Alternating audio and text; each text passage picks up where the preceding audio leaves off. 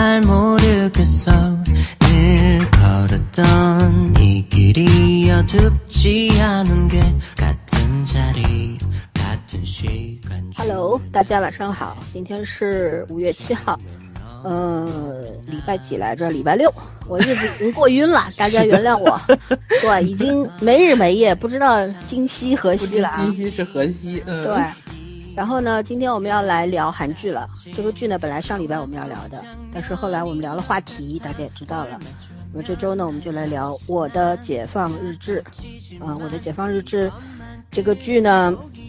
我们也不知道从哪儿开始聊，因为它特别的细碎，但是这种细碎又特别的珍贵。嗯对吧？这不是一般人能写出来的剧本，即便放在韩国也是出类拔萃的。那么嗯，它现在在豆瓣上评分是九点一分，而在韩国的收视率也是非常好的，评分也是很高的。然后呢，是我们的上次介绍过的金希允导演，他导过我特别喜欢的《耀眼》，还有去年特别喜欢的《至上之法》，然后《住在青潭洞》也是我特别喜欢的 长剧，对吧？嗯哎呀，就没有我不喜欢的剧他拍的，当然也有像《朝鲜名侦探》这种我没看过，我就不评价了。对，然后编剧呢也是我特别喜欢的朴慧英编剧，嗯，我的大叔九点四分，又是吴海英，是我们电台的开山之 作，对，啊、然后住在青潭洞，所以他和金导演他们是好几次合作了，对吧？也不是嗯第一次合作了。那么演员的话，李我的大明基叔不是我没录过吧？这个这个，嗯没有没有，咱我们没没有录录过。我们听众很多听众嗯对，都很是多要人求点我播们这录，这个，我们确实是没时间对录，，但是因为当时因为不知道忘了什么原因了，总之当时就没有录这个剧。后来时间长了，也就当时觉得因没有为什么咱必仨都要觉得那个剧太丧了，谁都谁都录不下去， 不，我还没看呢那部剧。那哦那段个剧时间可能我们心对嗯情不太适合吧。状态不适合。但是我看完了，这大我也大是叔后是来非看常完优了秀的一部对剧嗯，啊。然后呢，演员表讲一下，李明基是我们圈圈的男神，嗯，金志苑也算是小花里边已经会演戏的，嗯非常对嗯优秀的一个女演员了，对吧？对，孙熙九，哎呀，孙熙九，我用四个字评价她。半死不活， 嗯夸的这是夸啊！又不是腿不是又很贴丧切又帅的， 对是对吧对，很那种。贴切。嗯对他身上就是有那种半死不活，但是又特别有腔调的那种感觉。嗯哎，你很难形容他这个演员，这个气质对太出类拔萃了，嗯，就就就就很丧很丧，但是又屌屌的，就那种感觉。就很是难又形腿容又丧又拽，对他能够穿着那个我们上海话叫米毛鞋秋衣， 都能穿成那么好看，也不是好看，那么帅，那么特特别，我觉得就这个演员本身就蛮厉害。因为之前拍那个呃看《没麦有乐体体质》的质时候，他演嗯那个咆哮导演对吧？当时就蛮嗯喜欢他的。对，然后还有一些像比较其他演员，其实李艾是我们比较熟悉的。对吧？李艾应嗯该是我记得演过《三婶奶奶》对，嗯鬼对怪里边儿三对生吧？奶是奶他对吧？他那个嗯长嗯相也蛮特别的，没关系，是爱情里面也有他的，嗯，然后《局内人》花游记》里面也有他，对。对，嗯，哦，《花游记》里面演牛魔王的秘书，公主的想男人也有他，我已经不记得了。嗯，对，好，然后演员的话就都是挺有名气的。那么，呃，我们聊这个剧呢，我们没有写大纲，因为它太碎了，所以呢，我们也不知道从哪儿聊。在聊开聊之前五分钟，我突然想了一下，跟圈圈和枣儿提个问题，就是如果只能用两个字来形容你对这部剧前八集的观感，是哪两个字？需要考虑一下吗？还是脱口而需出啊？要枣考儿虑一下。哦，平凡。平凡啊，那你嗯细述一下为什么平凡？嗯，因为里面的角色很平凡，其实剧情进行到现在也没有特别波澜壮阔的东西，也是很平平凡的生活。他就是在讲一群平凡的人过着平凡的生活，然后跟所有的芸芸众生一样有相同的那种喜怒哀乐。就是里面很多角色都都有一些性格缺陷嘛，你看的过程中你不理解他们，但是这种不理解你是能够在生活中找到样本的，就是你可能有特别亲近的朋友，或者说天天见面的同事、上司，对吧？这种人你可能一天八小时你要在一起的，甚至于家人啊什么的，但你同样的不理解他们，他们 就你即使你很跟他们相处的时间很久了，你觉得你很理了解他们，但是在某一个时刻，他们做出的那个选择、发生的那个事情，也是突破你的想象的。所以你看这个剧的过程中，里面的角色就有一些很出人意表的举动啊什么的，你会觉得就是神经病啊、 反社会性人格啊什么的，你你会有种想法。但是你想一想，就这个事情，你身边天天也在发生，就是就那种心情，所以。就是很多人都说从这部剧里面找到了自己生活的影子嘛，不是说照本宣科过过的一模一样，而是就是那种平凡的那种味道，我觉得是特别的到位，它能打动大多部分的人，嗯，这还挺难的，挺难得的一件事情，对，跟咱以前看的什么 Milo 体质啊的那种，呃，琐碎呀、生活中的这种就是治愈性的那种小平凡的生活还不太。对，嗯，嗯，确认想好了吗？想好了，嗯来，呃，真诚，嗯就是我觉得这个剧的，如果是真实的话，它肯定是很真实。我觉得它的里面所有的点，我基本都能 get 得到。然后成，我觉得这个是，就是说，嗯，认认真真的能把这个剧本写出来的这种编剧，是真的用，呃，怎么讲，用心去理解生活了，或者是用心去去贴近生活了。我觉得这个剧真的，啊，太就是太像现代现代人的这种这种生活模式了。就我觉嗯得我们写不出来这样的剧本儿，就是因为根本没有编剧会去把这个把这个这个这个感受去去写得出来。太嗯太真实了。然后我觉得前八集杀疯了，就是我我是刚才还跟人说，我说大概嗯五到十年之内写不出这样的剧本来。咱们的编剧活在童话里，不是人家这种生活，他肯定写不出来。嗯他嗯这个东西，我觉得已经第一呢，他就是说咱们编剧没有这种生活体会；第二，有这体会他也写不出 来。我就这别那么说狠哎嗯写不出来，真的，因为老一辈儿的编剧可能有功底，但他们的生活和经历和我们是这个时代的人不一样，你知道吗？这个剧本儿也就是大概就是四十多岁的人，或者是再大一点点，或者再小一点人能写得出来，这波人根本就写不出来。 嗯，是的，就你要就经是历这些上东西，然后这个时代才会有这个时代人的一些心得感受，因为命运不一样，年时代不一没样，错你没冲错，击需都要不的一东样。西是不一样的。上一对代的人务实，咱们这一代的上一人可代人能经历更更波澜壮阔一点，说白了，就对是生死这生死的事儿太多，所以他们的那个那个情绪啊也好，他们的那个包括他们受的文化和当当年社会流行的东西都不一样，所以以他们是肯定写不出来这个剧本儿的。然后再年轻一点儿，他没有这个体会了，他和你的体会又不一样。但是这不这代人呐，说实话写不出来。我觉得中国目前没有看的看能够翻拍这个剧的任何可能性。当然，我觉得这个剧可能将来会被买，我有这种预感。但是我真的不能 能改得出来，我 求你有点好预感可以吗？我这这个预感是很真实的。我告诉你， 这个片子翻拍没难度，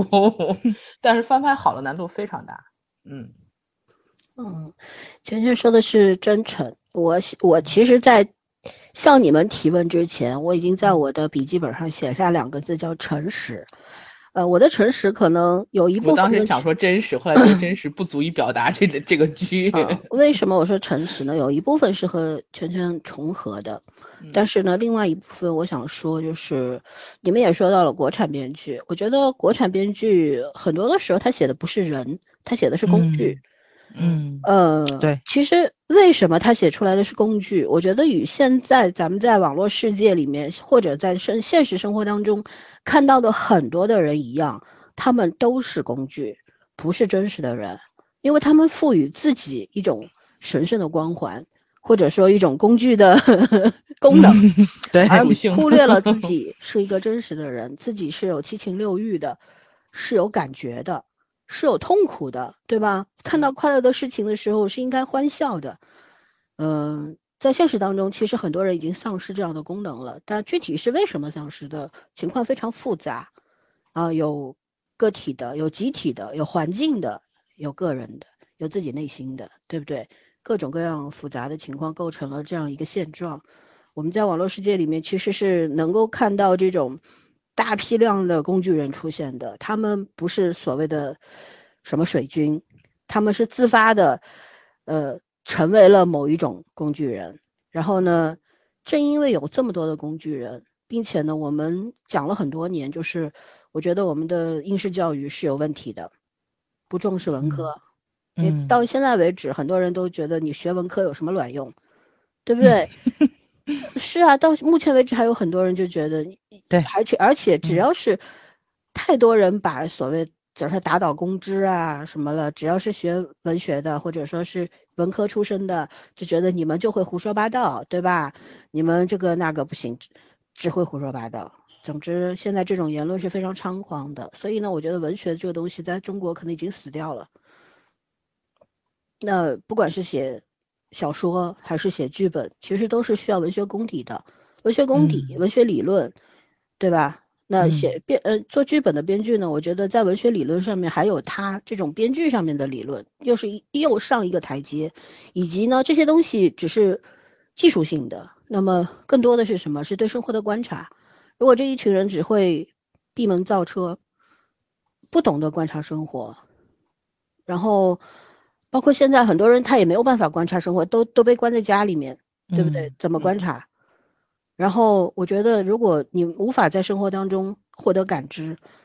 嗯，那么你的内心是毫无波澜的。那么你能写出来的东西，其实就是平淡的，甚至于连平淡都做不到。平淡其实已经很可贵了。对啊，很多人能那写起出码来的是啊东真西实都的是呀虚假的，像梦一样，嗯对吧是？的就嗯在现实当中，自己是个工具人，写出来的还是工具 人。不管你是什么，他们很多的人的剧本当中，笔下的那些人物为什么鲜活不起来？你看他们总觉得光鲜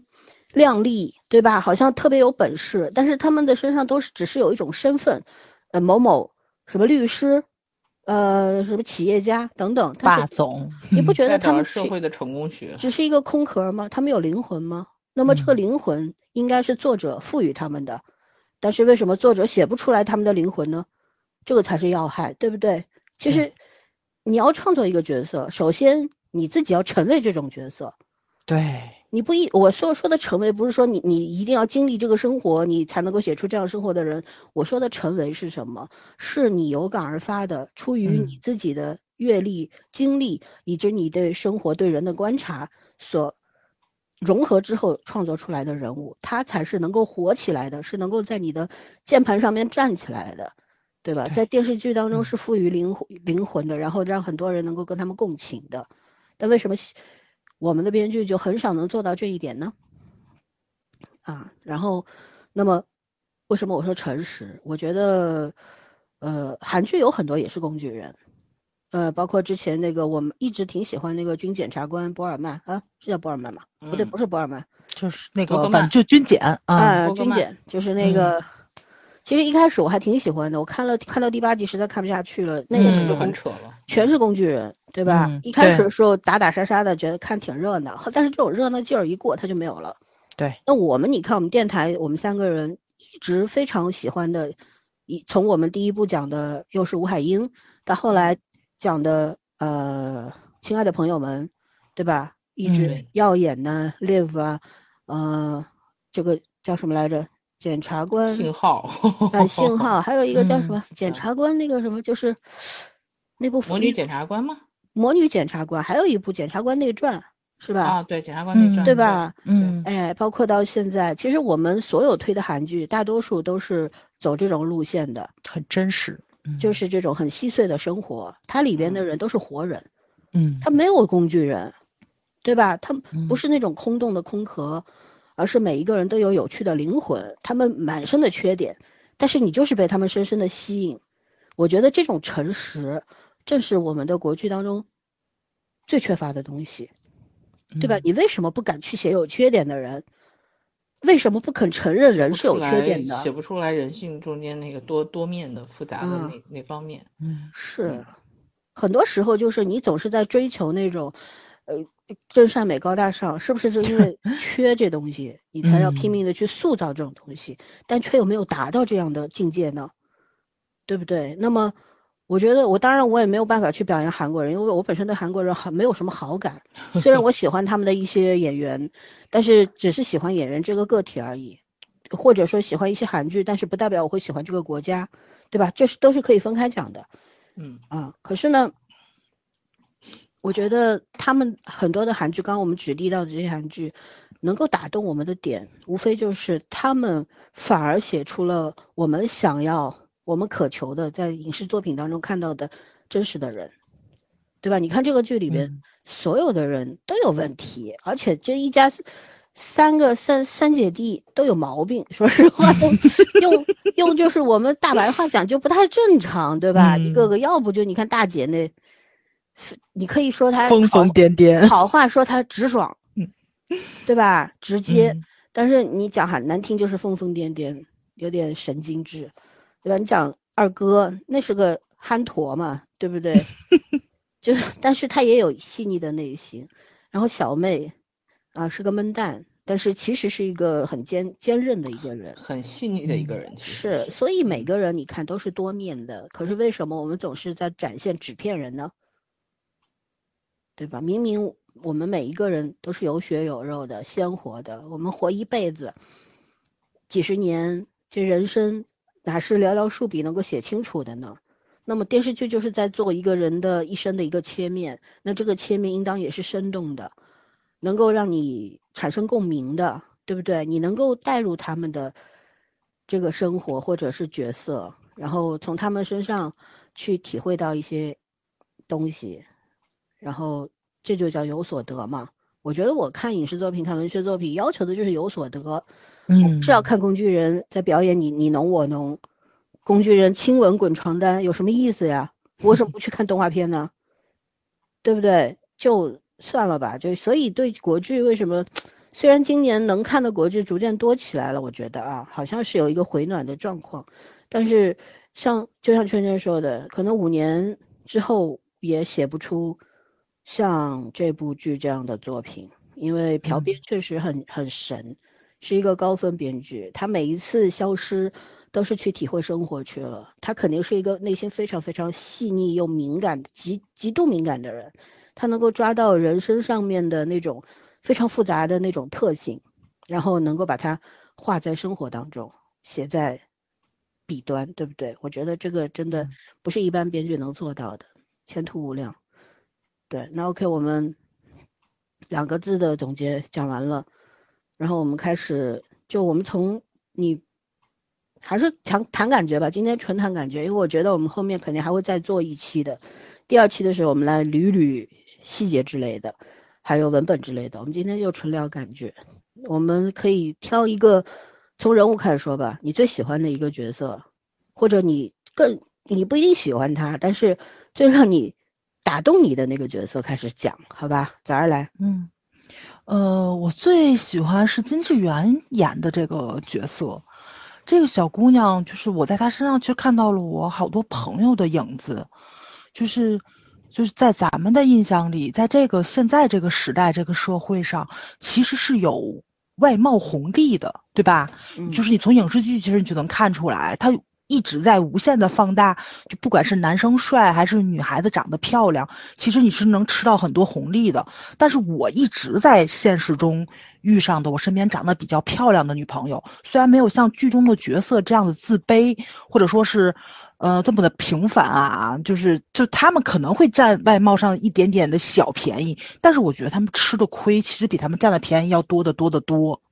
嗯就反倒其实是比较优越的外貌，在他们身上发生的不公平性更多一点点，这是在咱们影视剧里面完全不会演出来的东西。你会看到年轻漂亮三十多岁的姐姐还能跟二十多岁小伙子谈姐弟恋，事业有成，光鲜亮丽，穿着大西装，然后走着台步，然后在对吧？就是上班那种，给你营造那种很虚假的东西，就是其实是不会的。在现实中，就这种打击是是挺大的，而且这个剧它演的太真实了，就是这个小姑娘的自卑的东西，你也能够理解她。就呃，所有人不都在背后议论她？她在某些角落听到的那些个言语，都是说她很漂亮，但是她没有女性的魅力。不止男性这样的点评她，女孩子就是也，我觉得她这一篇的特别好，在这一点她没有讲雌竞这件事情，你是能够看到。哪怕女女同事在背后嚼他舌根，但是跟他坐在一起的时候，还是一个很友好的一个状态。他们不是故意去评判这个女孩怎么怎么样，他也会说她很可爱、很漂亮，但是也同意她没有魅力这件事情，就是她她自己自身的那个优点与魅力，比较内秀的东西，就是没有人去发掘跟看到，而看到她身上这种闪光点的。东西的人可能会跟他成为很好的朋友，就比如说那个住在首尔地下室的那个姐姐，对吧？跟他是很好的朋友，一直在肯定他，但是他自己就就觉着你们对我的这种表扬与肯定，是因为咱们太熟了，咱们是朋友，就是那个肯定的力度是达不到的。我确实也是有身边有这样子的朋友，而且就让我觉得就挺不可思议的是，我觉得就非常非常好的女孩子。她永远会找个渣男来，也不是说缺爱或者是怎么样的，但她就是这种固定搭配，就让你就很多时候是摸不到头脑的。这个剧里面也很好的给你解释了这件事情，就是可能朋友去看待你身边的这个人的这个角度也是有局限性的，就是在某些你看不到的地方，就是友情不能给他的东西，那个渣男恰恰是能给他的。所以他就很容易陷入这样的一段，就让你无法理解的感情啊，或者说是人物关系的纠葛呀什么的。而且我觉得片子很好的是没有从这方面给你展开去写，它值得回味的东西特别的多。而在你思考的过程中，其实你也是在梳理你自己的一个人际交往的关系。就是老森说的，就是什么你能带给我什么？就是我在看。他的时候，我可能会想到我跟朋友交往的过程中有没有，比如说我没有体会到的一些个细节，或者说他的某一个表情，他某一次沉默，或者说哎不说了，咱换个话题，这背后到底是有一个什么样的故事？就这种东西，你可能会去细想一下。就他展现的东西实在是太真实了，就肯定你都经历过，就是你仔细去想。肯定有你的朋友经历过的东西在里面，所以这个女孩就让我特别特别的心疼她。你看的过程中，你就明白了为什么一个女孩子这么漂亮还能这么自卑。对她把家庭的成因、她生长的环境，然后这个女孩子自己在说嘛，说自己在班上学习永远是最慢的那一个，就她在跟同事叙述那一段的时候，你就有一个既定印象了，就是。对吧？你就给人贴标签嘛，你就会觉着啊，这个女孩可能就是反应比较慢一点点，然后她的上司就永远把她的提案驳回、驳回、驳回，直到她最上面拍板的那个人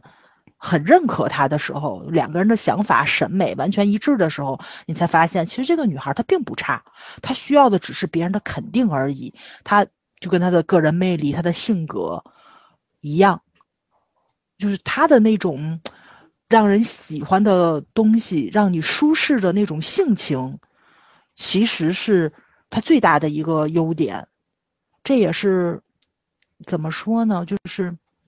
就你仔细去回想的话，就是就是外向的人可能是聚会的那个焦点，但是人跟人之间的关系能够长久的走下去的时候，就你身边可能恰恰就有那么一个特别内向的朋友。他能跟你真的是长久的走下去，走得很远，你们聊的话题会很深入啊，或者是什么的，就人跟人之间的那种交心的东西，其实是内向的人 你能深挖的东西更多一点点。我当然不说外向不好啊，我不是说就是鄙鄙视链啊什么的，不过确实是，就是外向的人其实也有内向的那一面。他聚会完了回家之后，他自己坐在那里面喝酒，他跟谁去聊内心最深处的东西？他有一个这样的朋友，人都是一体两面的。这个剧它只是把人物剖的特别的开，我就是觉得姐姐跟妹妹两个人真的是中和一下，可能就是一个咱们现实中就特别怎么说呢，就是那个特别正常的一个人了。但是真的很难，有的人就真的是走这种极端的性格、极端的内向或者是极端的开朗，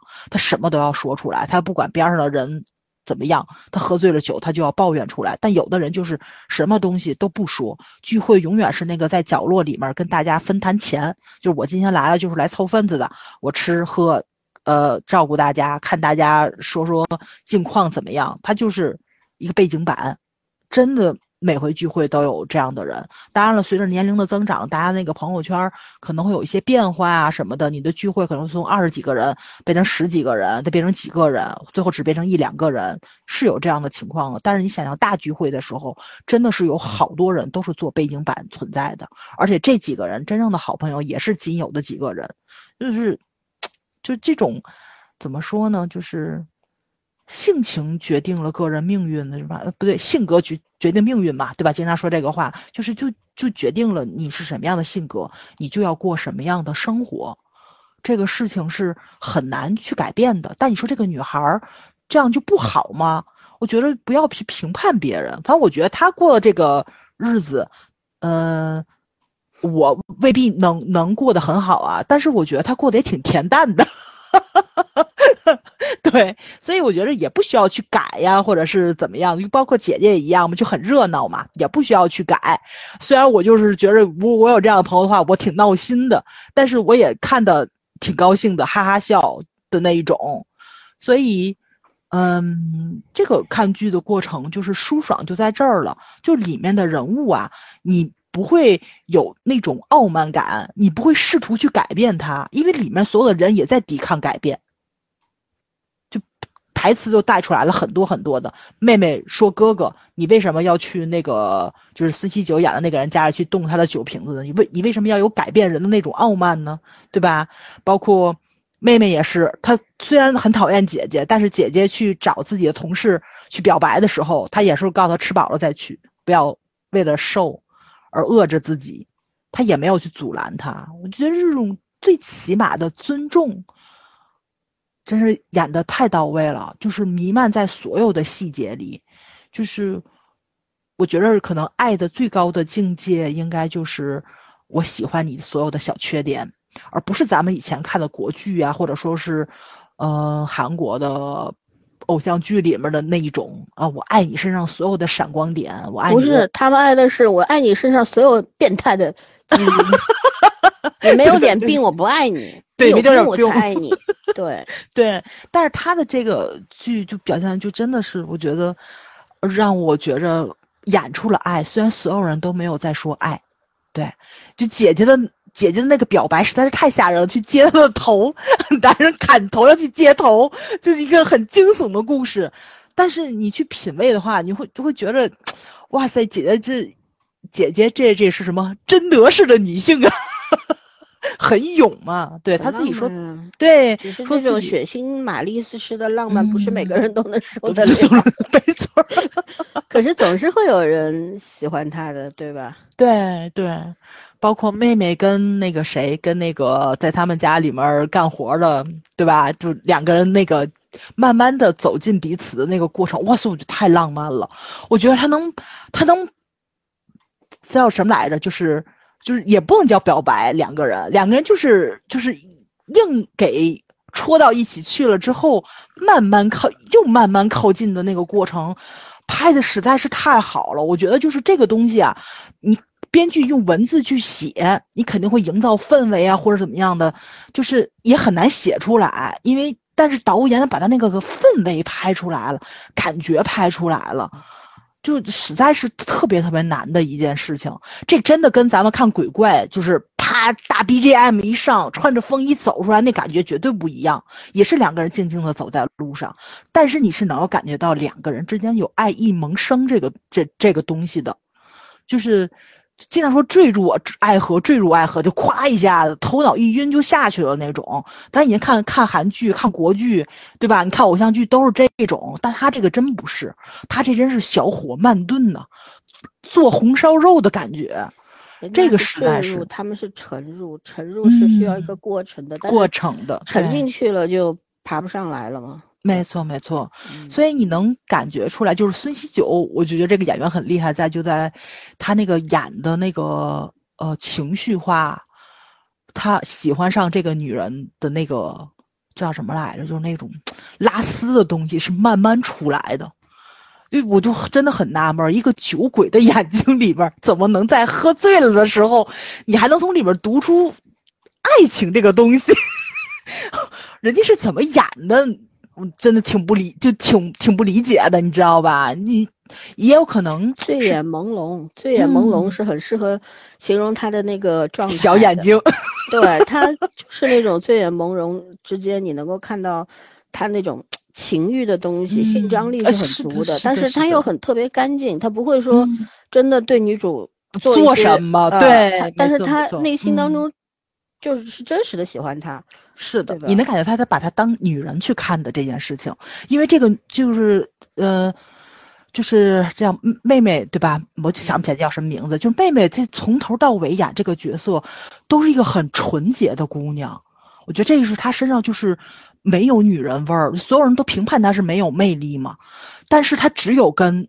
那个谁，孙喜九在一起的时候，你能感觉出来，这个男人在把她当一个女人去看，因为所有人看她的时候都不是把她当女人去看的，是没有性别的东西。女孩子跟她在一起喜欢她，就包括她那朋友抱着她去亲她的时候，你也能感觉出来，他们是喜欢她这个人，而是没有性别式的东西在里面。但是孙喜九跟她在一起的时候，就真的是有那种男人看应该女叫人的巨感觉先生，好吧，巨啊！先巨先生，巨先生，对， 哇塞，就演的实在是太有感觉了，就你他们俩，就是妹妹说你要崇拜我，不仅要爱我，嗯还要崇拜我。其实我觉得“崇拜”这个词儿词儿用的特别好。嗯，就是以前看到过一个问题，说爱到底是什么？我觉得我当时也回答过，我说怜悯、心疼、崇拜，嗯这些都是爱，对对吧？你嗯不能说，就像有有很多人就会觉得啊，你不匹配的爱情就是老夫少妻。很多人只是会觉得，哦，你老夫少妻或者是老妻少夫，你们就是为了钱。就像前几天那个余秀华，诗人余秀华是余秀华啊吧，？找了个那个和那小个男九朋友零后就男对生结结婚了，你们嗯可以去看一下知乎的那个评论，他们这个感情的那个问题，简直不惨堪不入忍睹目，非常嗯恶心。对，就就是就是，哎，反正有嘲讽他不要面跟容不的，理解的人去去讲这对件，事有情嘲讽他的嗯病的，等等等等，而且他们又去嘲讽那个男性，说不就是一个有钱的女人想找一个小奶狗，然后这个男人需要钱吗？我觉得这种这种东西就是决定了中国编剧为什么写不好嗯，爱情，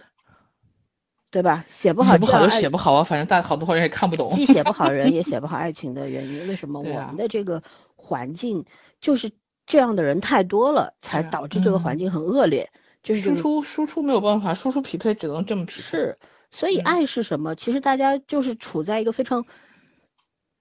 嗯，具象的一个状态里面，他没有办法去真实的体会爱。他对吧们这爱都有模板，爱怎么对会有模板呢？就是嗯上上次我们节目里边最后我念的那段话，你们还记得吗？我就说，在我们这个时代里边，对吧？有是没有爱的，只有表面上的一些。哎，怎么怎么怎么去讲这个东西？ 就是很轻浮的东西，是嗯就是只有一些可以具体形容的情绪也好，感情也好，或者对人的评价也好，总是会有标签，包括对感感情都是有标签和分类的。对，没错。但是其实嗯我觉得感情这个东西是无法分类的，无法解释的，就是上头了呀，嗯，对吧？那上头这个嗯东西你怎么去解释呢？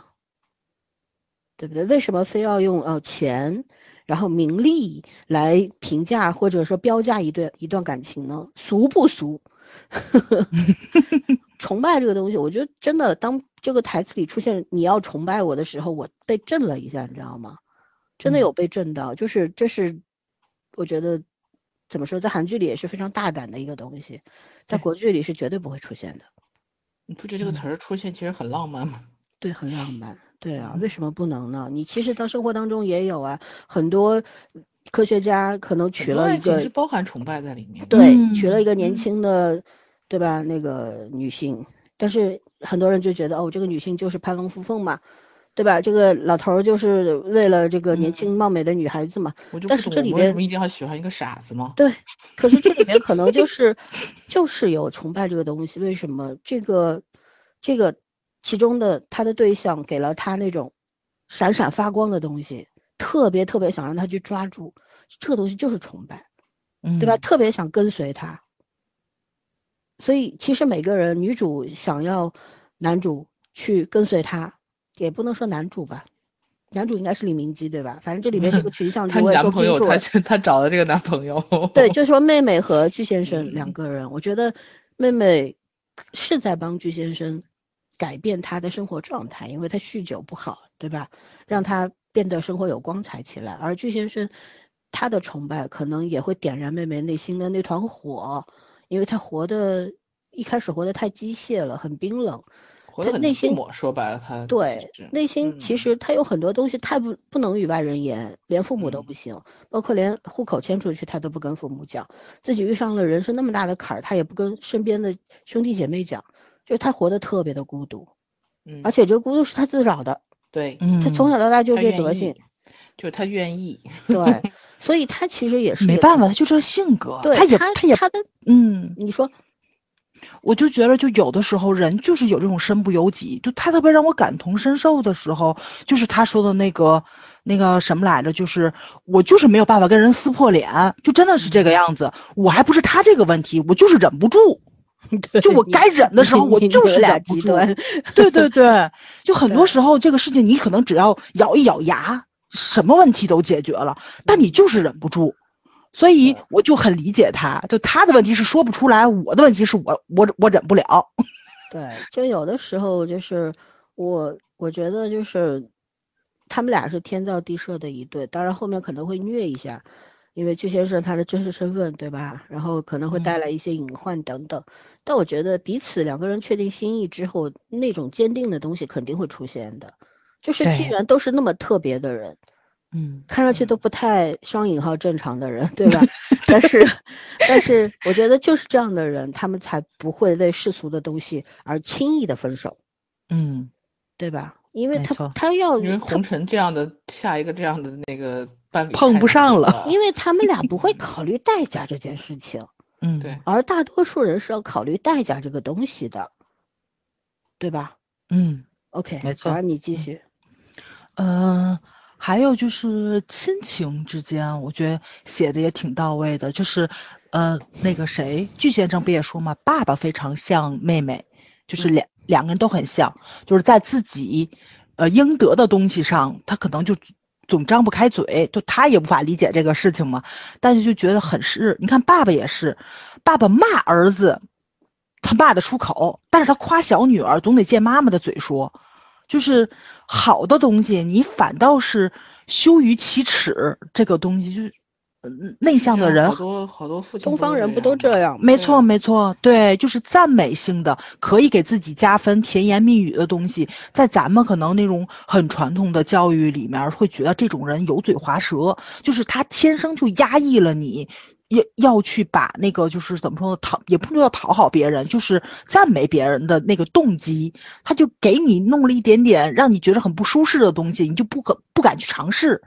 所以呢，也就造成了女儿她印象中的爸爸与妈妈是那个印象，就爸爸跟妈妈就过得都不幸福。其实我觉得爸爸妈妈都挺幸福的。当然，咱是作为一个上帝视角跟一个旁观者去看的，因为他们可能看到了，也只是他们经历的生活中的一面。咱们看到了妈妈在做饭的时候对着那种照片墙，对吧？也有很开心的时候，虽然只开心了两秒钟，下一秒就被儿子气得快快吐血了，但是他是有幸福的时候的。就绝绝对对不是像儿女嗯想象中父母很不幸、很专制或者是怎么样，人都是很复杂的。就他其实是通过非常多的细节、非常多的角度去。给每一个人都树立了很不同的一面儿，而且这个，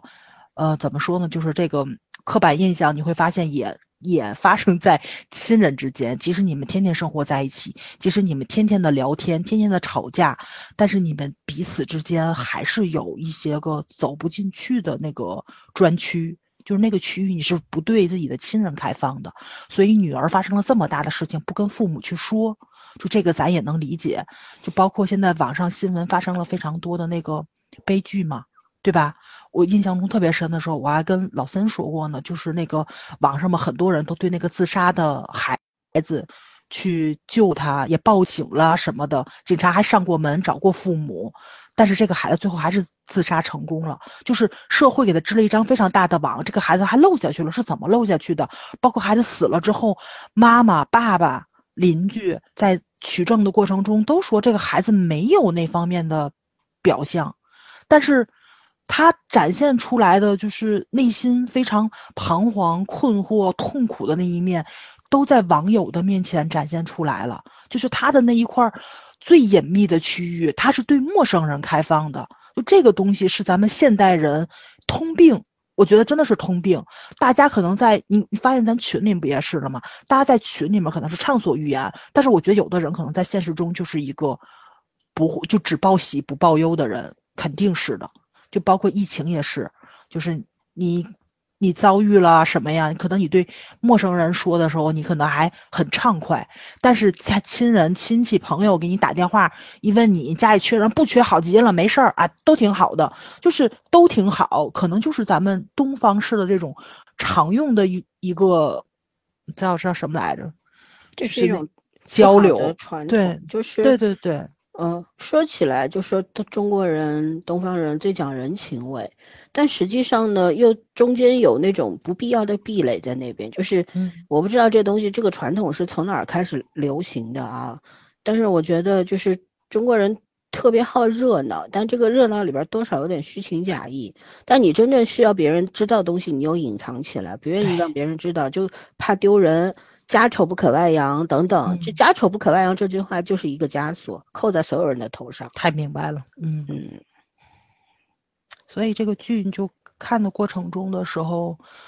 嗯，就特别的感同身受。这些事情未必发生在你的身上，但是情感与情绪是非常一致的。就虽然我是一个非常外向的人，我跟这个妹妹性格完全不一样，但是她做的很多的选择，下意识的一些个行为，逻辑非常的通顺。就是她这个东西跟她的性格内向与外向是没有关系的。我作为一个外向的人，我也会，我也经常做出跟她一样的选择。就比如，就是你不太想去的那个叫什么来着聚会，对吧？或者是怎么样的？就我我是一个活络场子的人，他们经常说的就是你你一定来，你不来不热闹。就我那天心情不好，我要去了，我得装心情好，肯定有这种时候，你这是不用问的。那你心情不好，你就不想说话嘛，但是你也要去热场子，你想想就也挺难过的。聚会完了你之是后酒吧里的 DJ 啊，呃我不是酒吧，就是饭馆里 我边知的道饭馆儿。 对对对对对，就就属于那种，就属于 BGM 式的。呃你到那儿，你得让这个不太爱说话的人热闹起来，你得去勾话题。比如这个人讲的差不多了，大家一沉默了，你你不得换话题吗？你总得有那个控场的人员。对你别看那我你们为俩什么在我们节目里控不住 呢？哎，咱咱们聊的不是节目嘛，咱们聊的不是不要脸 的，对吧？不然要打我哈。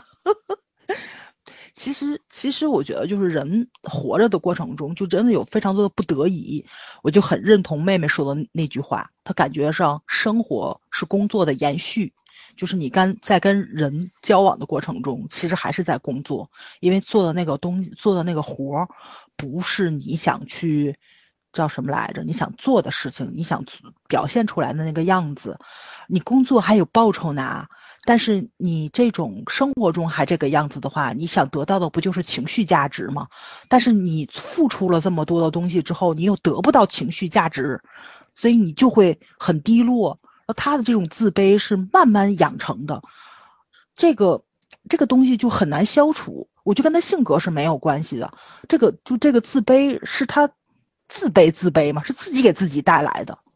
当他慢慢的知道自己是值得被爱的时候，就包括前些日子咱们开玩笑嘛，就说杨洋，杨洋他什么时候知道自己不装也有人爱他了，也有观众喜欢他了，他可能演戏就放开了。他现在还是端着，说他自己嗯内心的一个东西他没有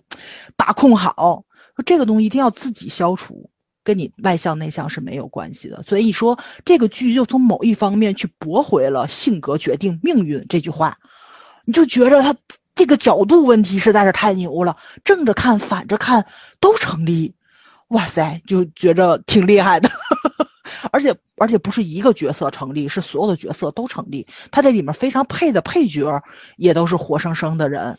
也都很有意思。就他说出的话吧，就是说你也不能完全信，就挺有意思的。就是可能上一集发生了什么事情，下一集你对他的印象就推翻了，就就就有那种怎么说呢惊喜在里面。它虽然是一部。呃，很慢节奏的，很体验派、生活派的这么一部电视剧，但是是有悬疑在里面的。 你看的过程中，你也觉得挺好玩的。还有对科幻呢，机器人抱着大姐洗澡， 哎呦，笑死我了那点儿，就，哎，你还别说，还真是女人的想象力就是这么丰富，还真是这么回事儿。咱咱上次不还聊天儿的时候说过吗？就是说，就是说什么来说恋爱恋爱嘛，就是你你喜欢什么样的恋恋爱形式？我可能不是跟你们说，是跟别的闺蜜们一块儿说的。真的，我跟你说啊，不要小瞧女人的想象力，绝对比偶像剧精彩的多。所以我觉得，就是妹妹那个很朴素的那个想法，就是幻想在咖啡店里面自己的男人等着自己工作，坐在那里，哇塞，我觉得真的太浪漫了。就越是平凡的这种小的愿望，其实你是越能看出来，我们普通人还挺 还还挺难的。大家没有什么特别大的愿望，虽然我们天天闹唤着恨不得买彩票中了五百万，中了头奖，但你想想，五百万够买房的吗？也不够，啊、 要看在哪 儿。那那那你们上海肯定不够。 唉嗯，五百万在上海郊区还是可 以的，可以的，但是郊区不发菜呀。发呀发啊呀发呀！这次是市区不发财，哦，是吗？ 哎，哎，不不说这个了，就是说这剧吧，确实确实是挺好的，推荐大家去看一看。我只我主要是太心疼这个妹妹这个角色了，而且金智媛是一个这么漂亮的妹子，我就是在豆瓣上看了一下短评嘛，就大家评分其实都很高，不然怎么会到九点一分呢？有三星。三星的或者说两星的评论的时候，就觉得这个剧里边李民基不够帅，然后金智媛不够美，或者是怎么样，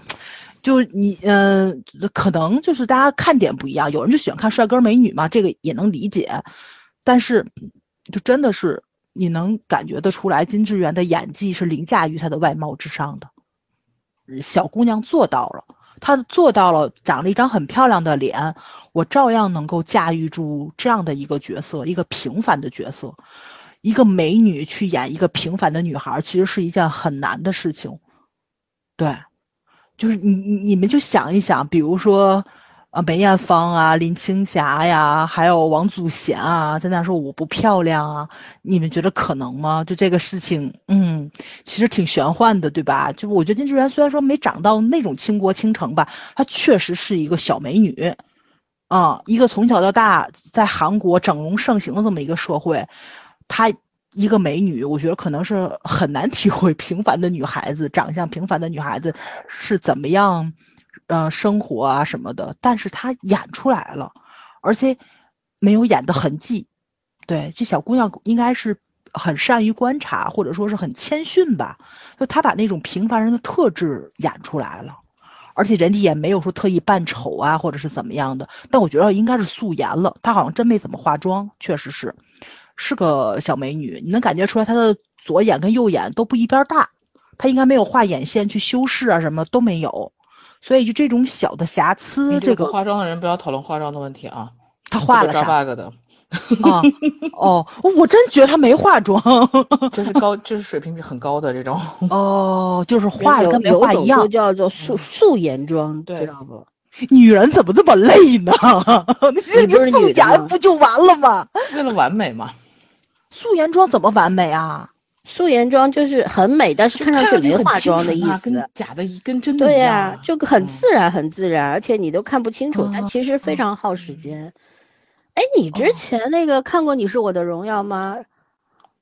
看吧？过曹晶晶不嗯就是要画一个素颜妆去但是得人了吧，家他长那得于途的那个朋友们吗？那是因为大家长得就是那个样子，没有办法。热巴是热巴哪家热热巴巴嗯啊，但是他他那个素颜妆，他哪化了？他都化了也是大浓妆就出去 了。嗯化妆师水平太差，不能说人家那对个时候故意化成那样的。哦，反反正我这我那那那那就把这个卡掉啊！我我说错了，人家可能化妆了，但他确实不就用看看掉，出来留了着吧，嗯让大家知道一下枣儿她她不会化妆。确实不化妆，只能说，你们俩不也不化吗？哦，圈圈化，嗯老孙不化，但是老孙还是买的，基本他知道 咋用。还是买的，这话更更扎心。你只要买的人就会关心这件事儿，不买的人是真不关心这件事儿。哎呀，反正反正我看的过程中，我就真的以为就是他他就这个样子他，们不你没确看实她这里面女女主除了她那个办公室同事，她和她姐妆都化的很淡的，包括她姐妆也很淡的，就是要嗯的我就是这种淳朴的效果。嗯，确嗯实 是。现在韩嗯国很流行这种，嗯，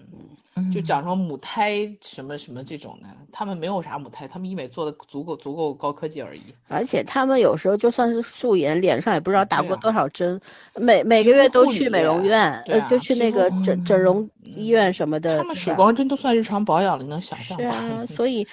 你嗯素颜跟我们概念里的素颜也不是一个意思。嗯嗯，嗯，反正就是能感觉得出来吧，这个漂亮的小姑娘，又是一个很平凡的女孩子，这两个是，呃，在她身上融合的非常的好，确实是演员的演技嗯加持了这个东西，嗯，嗯，我说的应该差不多了，对行，你歇会儿，回头再嗯说。啊圈圈来，我本来是想先讲李明基的，你哎讲呀，但是我觉得我得讲讲金智媛，耶， 好吧，因为我这不刚讲完吗？ 对，因为补充我补的出充发点和你不一嗯样，就说她这个小妹在前四季的感觉，就她在前四季表现出来的那种，基本上是一种颓丧的状态嘛，颓丧的状态，然后无聊的状态，但是她后来她自己心里的那些潜台词，我觉得她每个点我都 get 得到，就是她天性就是这种，她长得好看又不是她选的。然后呢，他家的那种状况呢，就是我觉得他们这个这个剧本让我觉得特别牛的地方在于，他把他们家那姊妹三个搁在一起，单看可能都有点怪怪的，但是搁在一样这个这样的家庭里面就非常非常的合适。嗯，你看啊，按照东方家庭这种，然后他家老大那个姐姐就很强势，其实是。他，你看父母说白了，父母一定不是那种会表达爱和关心人、关心人的人，所以这三个孩子呢，正常来说就会老大就是要么就是呃很得其种，要么就会很强势。然后他姐很符合，其实我觉得是特别需要人去，就是怎么讲，特特别强势的人，一般其实他也是想换取注意力嘛，就他表现力很强，表现欲很强，他也是要换取注意力的。一个被充分关注的孩子其实是不需要的。然后另外一个就是，但她虽然是大姐，但她不是长子，这个对韩国很重要，所以她一定不是家里面最受重视的那个。然后，所以李明基演那个虽然是老二，正常来说，我们上一辈的那种就是就是姊妹多姊妹家庭，一般老二都会比较自由，因为上面那个要负责任，下面那个要得宠，中间这个是父母给予关心比较少的。但是因为李明基演这个老二，他是长子，所以他的性格一方面你能看到他其实是那种就有点散漫的，有点混，说白了就是有点混的那种。但另外一方面，他确实是怎么讲，就是就是，你就不能想象，如果他姐或者他妹跟他爸讲什么有三亿需要三亿韩元这种事情，我觉得大大概率是会被直接拍死的。然后他呢，还是有一点点，就是说已经这么大了，依然在混这件事情。然后，但是说明他从事在家这个家里面，他是还是有一点点家庭地位的。然后他小妹妹，其实原则上我们都觉得小姑娘在家应该比较得宠，但因为她上面有一个姐，然后呢，她哥又是个长子，所以对她来说，她其实相当于有点既是家里最小的那个，又是家里的老二，然后没有得应该得到那个关注度，她得不到。同然后呢，她父母都是比较内敛的人，所以我个人是觉得她天生一方面就是，确实她她她被关注的比较少，另外一方面就是她天性就这样。我见过这样的女孩儿，我她长得很好看，跟她自己没关系。然后呢，这个社会呢，就对长得好看的女孩儿有一些模式化的认知，嗯，标签模式化的认知导致其实她们并不能匹配到她们相应的资源。是说个的难听话讲，就是我我漂亮是我要的吗？不是我要的呀，我巴不得别人关注不到我漂亮，嗯而且漂亮的女孩如果很有能力的话，是得到的啊话会漂更亮的难女孩听。就应该要求被有，就是大家觉得你漂亮，然后你就要么就很有很出色，你就觉得你你的其他能力都应该匹配得上你的出你的外貌、你的能力、你将来选的配偶、你的工作，大家会有这样的感觉，会有这样的感觉。但但这是样的现人实很当多中，漂亮的这人不大可多能数是的和无脑划等号的，对呃这嗯这嗯是人们对这个漂没亮错人的，嗯不管男人女人啊，男性女性漂亮的都会被认为就是没有什么脑子，就是木头美人那种。实际上不是，很多人就是很优秀，他长得也好，基因好对嘛，长得好嘛， 嗯，对啊，又他有们家明显钱不是基因好，啊，对嗯，而且比工基作因能力差强的话，他就会说你可能会通过外貌得到了一些呃个，其实嗯不是，人家就是能力很强，但传出去的话就这也是非常一难种听。歧视，对美没貌是一的错种歧歧视。视啊。嗯所以其嗯实有的时候，如果因为漂亮被过度关注，我宁可不要人关注我，因为我也不想，我也不想那么漂亮。说个难听话讲，所以我觉得他从小就是在躲避这件事情，就是他可能也努力过，努力过发现哦，他确实是就是资质一般，没有我说觉得应该不是，应该是他们乡下不重视外貌。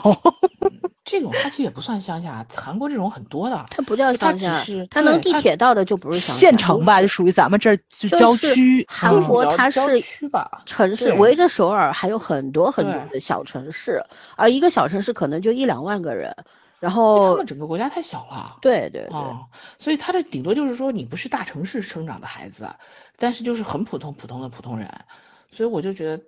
他们也就是这种性格，我就是不想让别人关注到我，他就没从然头到后脚没想过要改变自己，对嗯我不自想改是变的别人，嗯没错，这是嗯然很后可贵对，的。我就我，但是我真的不觉得他自卑，他只是觉得你们凭啥评判我？就你们把我搞得好累，然后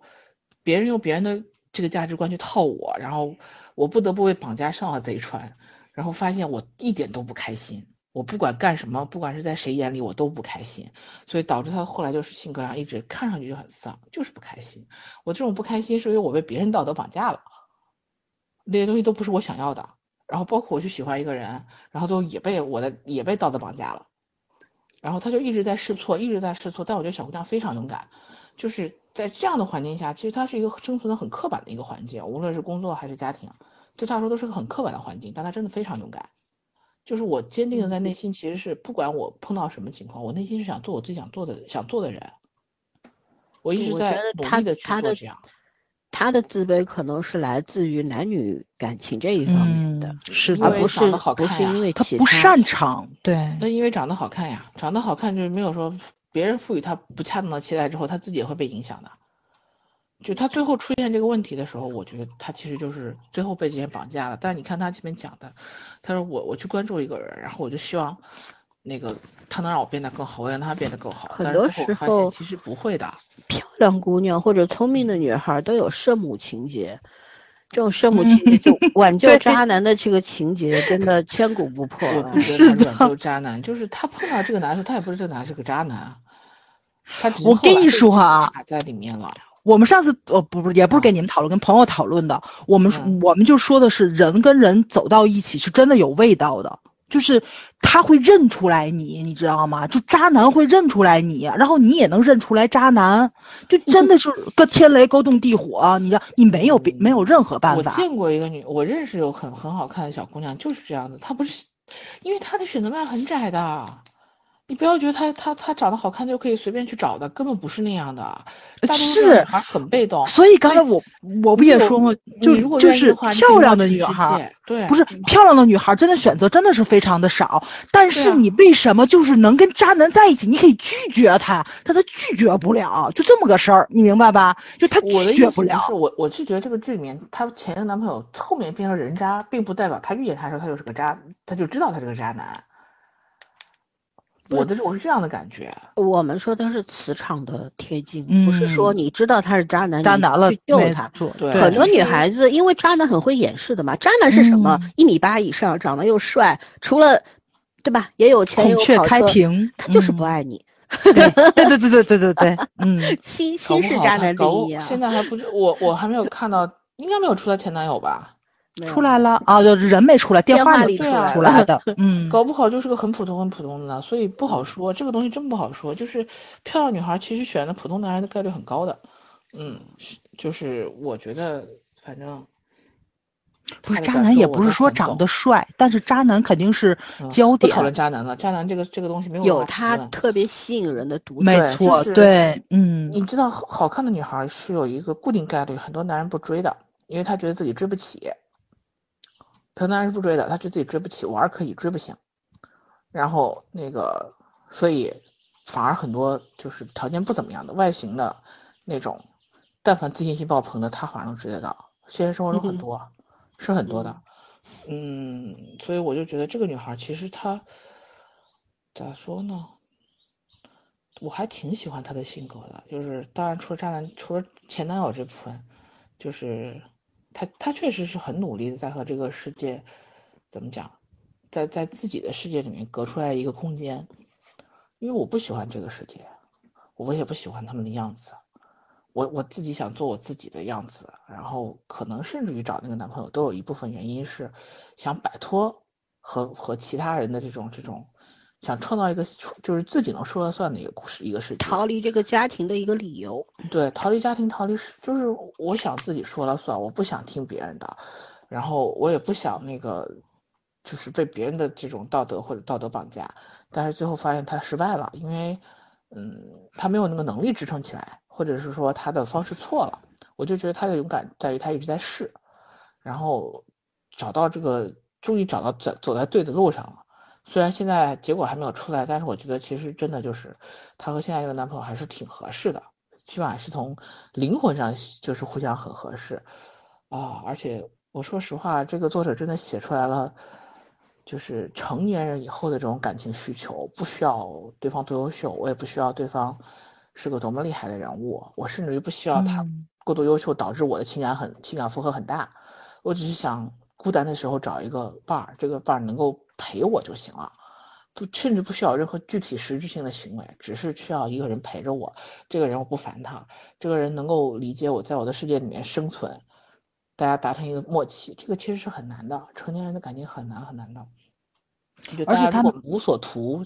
就是彼此无所图还能在一起，真的就是灵魂默契了。而且他没有讲女性需求，不没有只讲女性需求，因为那个谁具先生也去问他了嘛，就是说你让我填满了你，你有没有填满过别人？还有就是女主的那个情，就是那个情绪跟想法上的转变。刚开始她想的就是一定要找一个人，对吧？就是比如说崇拜我或者怎么样的，她到后面也变成了我也在崇拜你，她也是在学着付出，她她以前的付出。是有条件的，就是男，就是她那个前男友，生意失败的时候，她她对她超级好，她自己说嘛，比她任何时候都要好。她也是有条件的，就当就是有有我我要我要带给你一些情绪价值那种交换的东西在里面，你能感觉出来那个爱是不平等的。但是这个时候，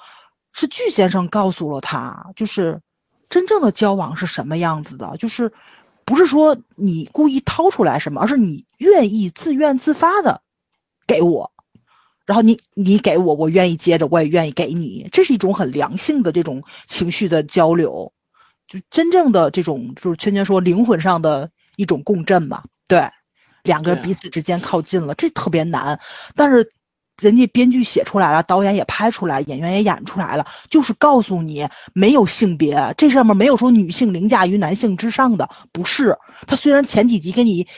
演的，比如说有有这种台词上的东西，但是他后面都给你补全了，对吧？就是有那种，呃，场景再现嘛，就是记忆上的回放的东西，你会发现其实男主不是男主，就是男性角色跟女性角色是有交锋在里面的。两性关系的交锋在里面，不是你压倒我，东风压倒西风。这个剧这个剧特别牛的一点就在于，它根本不是在探讨两性问题，终于有一个剧讨论的就是独立性问题。嗯，我觉得它是讨论的，的是人的独立，没有性别关系。对，嗯不存在性别关系。首先，大家都是人，然后都是有优点也有缺点的人，很真实。然后其次，就是每个人都是独立存在的，不管你和我之间彼此是什么关系，首先我们得有独立的自己，这个独立的自己是受我自己控制的，不受任何外界的力量支配。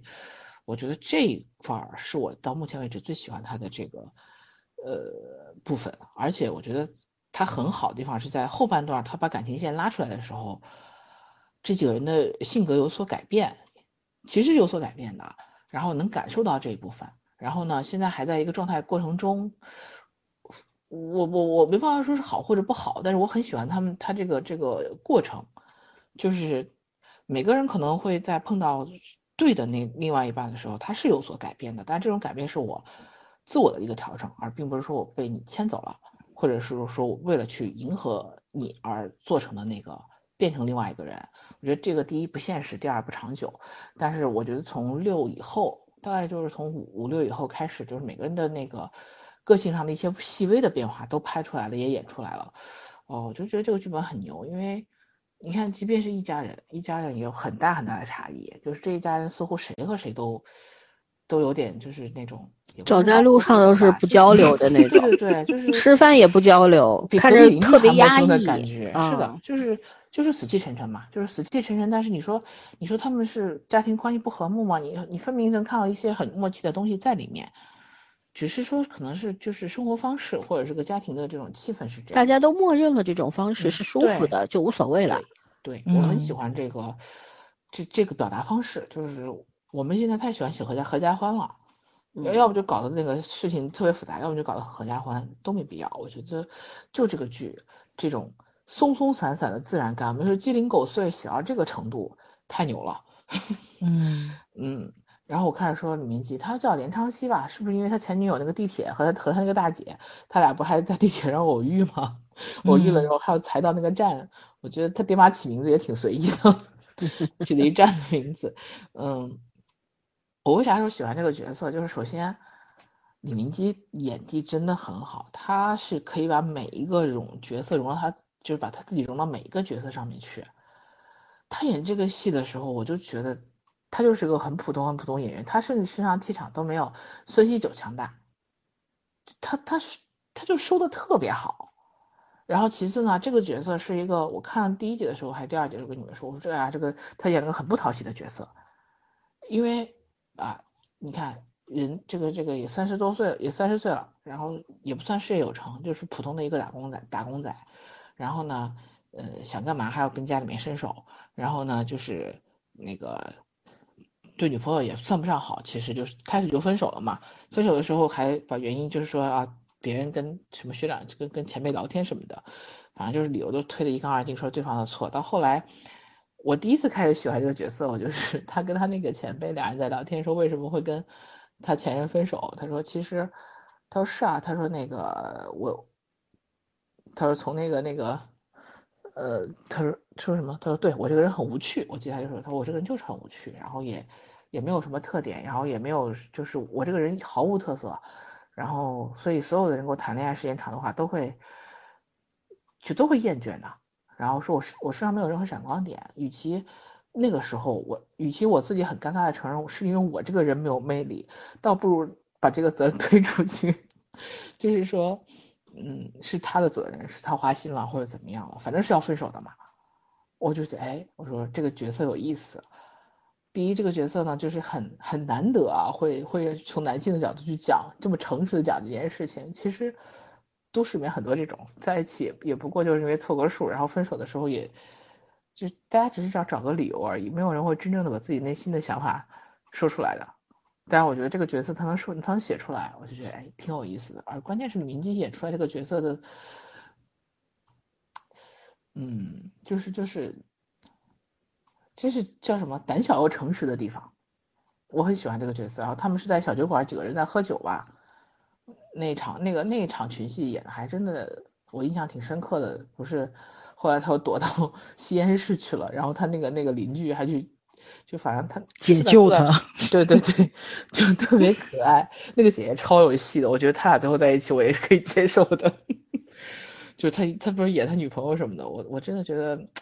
嗯，这是他第一次可爱，这是李明基第一次让我觉得这个角色，就是他这个连连唱戏让我觉得这个角色很很有意思。第二次就是，其实你看他后面，他有很多细节上的东西，他是为人很很第一就是工作很踏实，就他他对每个店都很负责嘛，很踏实很负责的。然后工作也很认真，但是就是无非咋说呢，缺乏点野心，也没什么背景，然后呃也没有什么手腕儿，就是做个老老实实打工人而已。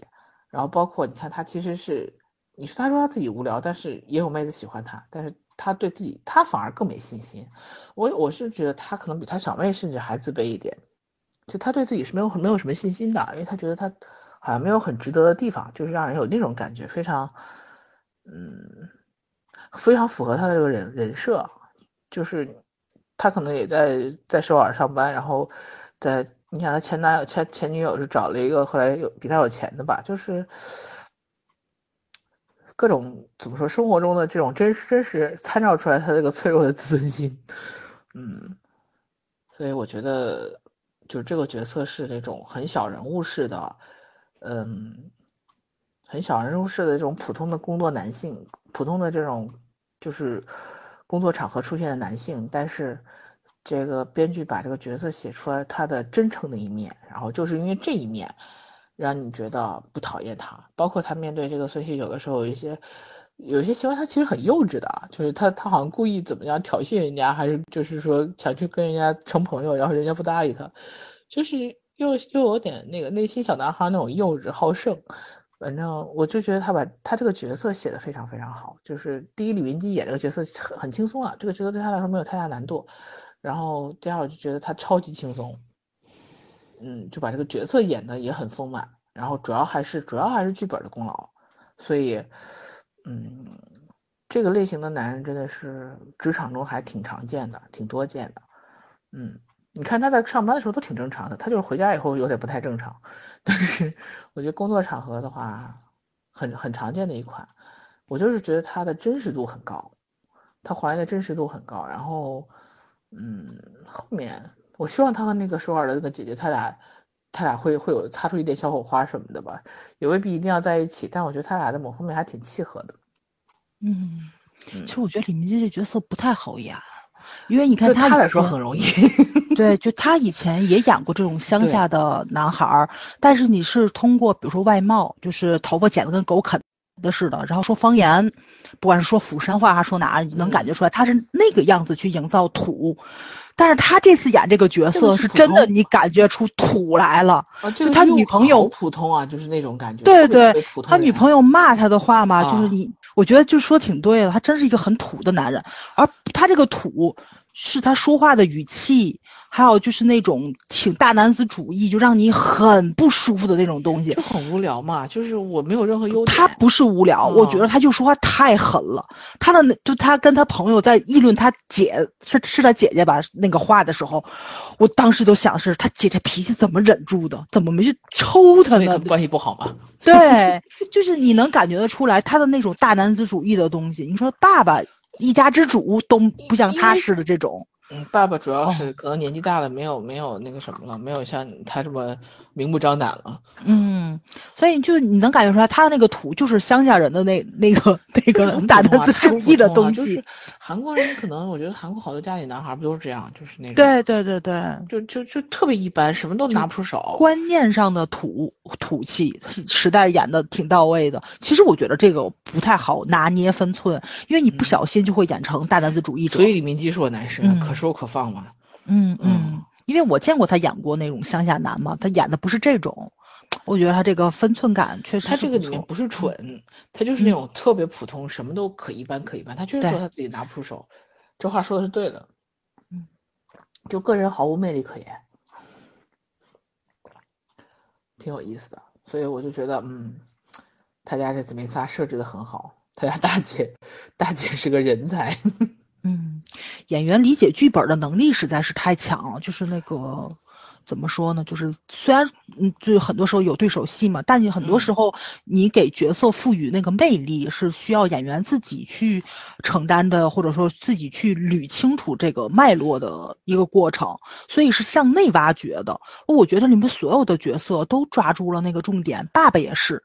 我觉得可以觉得把戏就带是出来，就是对这几个人在一起搭戏，彼此是可以把戏带出来的。是的，我觉得剧本上不会去演爸爸看电视是个什么样的状态，但是爸爸确实是坐在那里看，儿子竟然给他换了个台，他的表情眼睛都没再眨一 下的，我当时就觉得这段儿加的简直是神了都，就你能感觉出来很，好呀，嗯儿子是想靠近爸爸，想说什么，他可能是想趁着这个打就是换台或者是怎么样的，就是就是。你能感觉出来，就是他的那个举动里面，可能背后有千百条的原因，但是两个人谁都没有说，我为什么过来，为什么跟你换台，你换了台，我也没搭理你，然后儿子就又走了，回头看了爸爸一眼，但那段戏简直就神了就，就角就色感咱们特生活中强也在有这这里种面，没错对没错，对，嗯。就是就你哎能想到真的非常多的内容在里面，两个人的情绪的变化、心理活动的变化，然后父子关系的一种张弛有度的变化都在里面了，但是一句台词都没有。而且我觉得这个就是导演可能跟演员商量加进去的东西，嗯，挺反厉正就害，是说，有的时候可能现场台词不能改嘛，不是说，然后其嗯他就是现场、现场出来那个感觉了，就一就就可以一条直接直接出。是的，是的嗯，对，哎，好厉害，我还是喜欢这个剧的。嗯，就是羡慕人家有这样的演员，我觉得这太我难不了光一羡慕件这样事的情。嗯演员，其实我有我那天跟人说了一句话，我说我很可怜我们的演员，可能因为我现在很很喜欢一句格言叫“人这辈子最大最大的遗憾不是上场了表现不好，而是根本没机会上场。你准备嗯了一生，连上场的机会都没有。”然后我们的演员可能就是这种，很多演员不是没有能力，而是没有机会上场。是的，嗯，我这个剧说实话，演员是加分项，但是演员不是决定项。这个那剧肯定的。编剧和嗯导演、导演是决定项，对，嗯所以演员说白了就是我们有一个这样三分之一二水平的剧本儿，然后我们很多演员都可以胜任，可是嗯恐怕没有。 嗯。嗯，没错，能找个编剧把它改的比较本土化，我觉得很难 做到。对呀、就是没有鸡零狗碎讲的这么好，然后嗯你可能觉得每一个人都似曾相识，你又不会觉得这个人过度的，呃。很就怎么讲，过度的丧，因为因为现在这个时代太丧的剧，大家肯定也看不进去，然后这种太单薄的剧，我们肯定也不喜欢，就这种刚刚好的氛围太难拿捏了。嗯，嗯，是的，嗯，别的没有什么，嗯别的还好吧，就是他反正这里每个人都可以讲，老子先讲吧，行，嗯那我先说说巨先生。其实这个角色在韩剧里面也属于挺常见的，嗯就是那种有什么黑社会背景啊，或者有什么沉重往事啊，这这类人嘛，对 吧？然后对，因为受了一个巨大的刺激，良心惭愧，说白了不是良心发现，而是惭愧，又只就逃离到这个没有没有人认识他的地方重新开始，或者说就是一种心灵上的赎罪，对吧？嗯呃，这个角色其实如果不是孙锡九演的话，也没有这么大的魅力。嗯，我也这么觉着。嗯，对，就是他那半死不活的样儿挺吸引嗯我的。然后我觉得我特别喜欢他的一些小表情，挑眉啊，低着头吃饭，听到别人喊他女朋友名字的时候，他挑一个眉啊呀、嗯，然后自己看到就是，嗯、女妹妹跟他咆哮之后，对吧？问他巴拉巴嗯拉，问问他之后，他也是很无所谓啊，因为你把我当最亲的人，或者说你喜欢我，对吧？我也喜欢你，所以你才会对我这个样子。你对陌生人是万万不会这样子哇啦哇啦的，所以他反而是接受的那个状态。对，然后嗯妹妹在那边呱啦呱啦，然后他说吃要不要吃面条？ 吃吧。然哇，后这段好宠溺啊！我觉得比对，咱们然后那种个说我要喝嗯水，然后他给他一杯水，然后坐在旁边就那个那种，嘚怎么瑟的说样子。哎，对，就是你你看你什么东西我都能料料到， 对不嗯对？你嗯凶什么嗯凶，就那种就是那种感觉看一个小宠物的那种感觉，一切尽在掌握。反正他把这些东西都诠释的非常的明确，就是你立刻就能 get 到。对这个还太清晰了，这个演技你知道吗？嗯嗯啊，然后还有就是他面对不同的人的时候，那种表情、眼神的那种肢体的变化很细腻。哎呀，我觉得他是完全可以去演电影的人。是他应的，该演过电嗯影吧？我总觉得，我没看过，反正我觉我得也他没去看过演个演嗯警察也行，演黑帮也行，是的。演啥嗯都行，亦正亦演邪个的放。松，好放松的嗯状态。他演个富家子，我觉得都没问题。这个人身上的气质太杂糅了。嗯嗯，就很很特别。然后嗯，呃，我最喜欢的一段就是他那一屋子酒瓶，他他每次都想去收拾，但是他嗯又觉得其实收拾酒瓶对他来说是一种仪式感，没可能错，就是我嗯需要一个节点，或者需要一个决心，让我去收拾掉这些酒瓶，这些酒瓶代表着我的过去，你我看要他的跟他坟们告墓，别，嗯，，对，所以他攒了那么多，他又不是为了别的，所以嗯当弟弟和那个就是那个小胖墩儿，两个人动了他的酒瓶的时候，他会那么憋气、那么生气的让他们滚蛋。对，其实我觉得就是慢慢的释放嘛，就是其实真的是这样的。就像我的书，其实我放在那儿，我觉得我已经整理的很好，但谁过来自作好心的要帮我整理，我肯定也会动怒的。为什么？是的，因为那嗯是我独属于我自己的那个私密的空间，对嗯啊，我是不许不允许别人轻易闯入的。呃，你不用跟我说我是为了你好，我不想听这句话，所以我是很能够理解，就是成一年些人的隐私，嗯隐对这个隐私是不能随是便侵入侵的。对，在别人眼中无足轻重的事情，对我来说太重要了啊！这就是嗯人与人之间的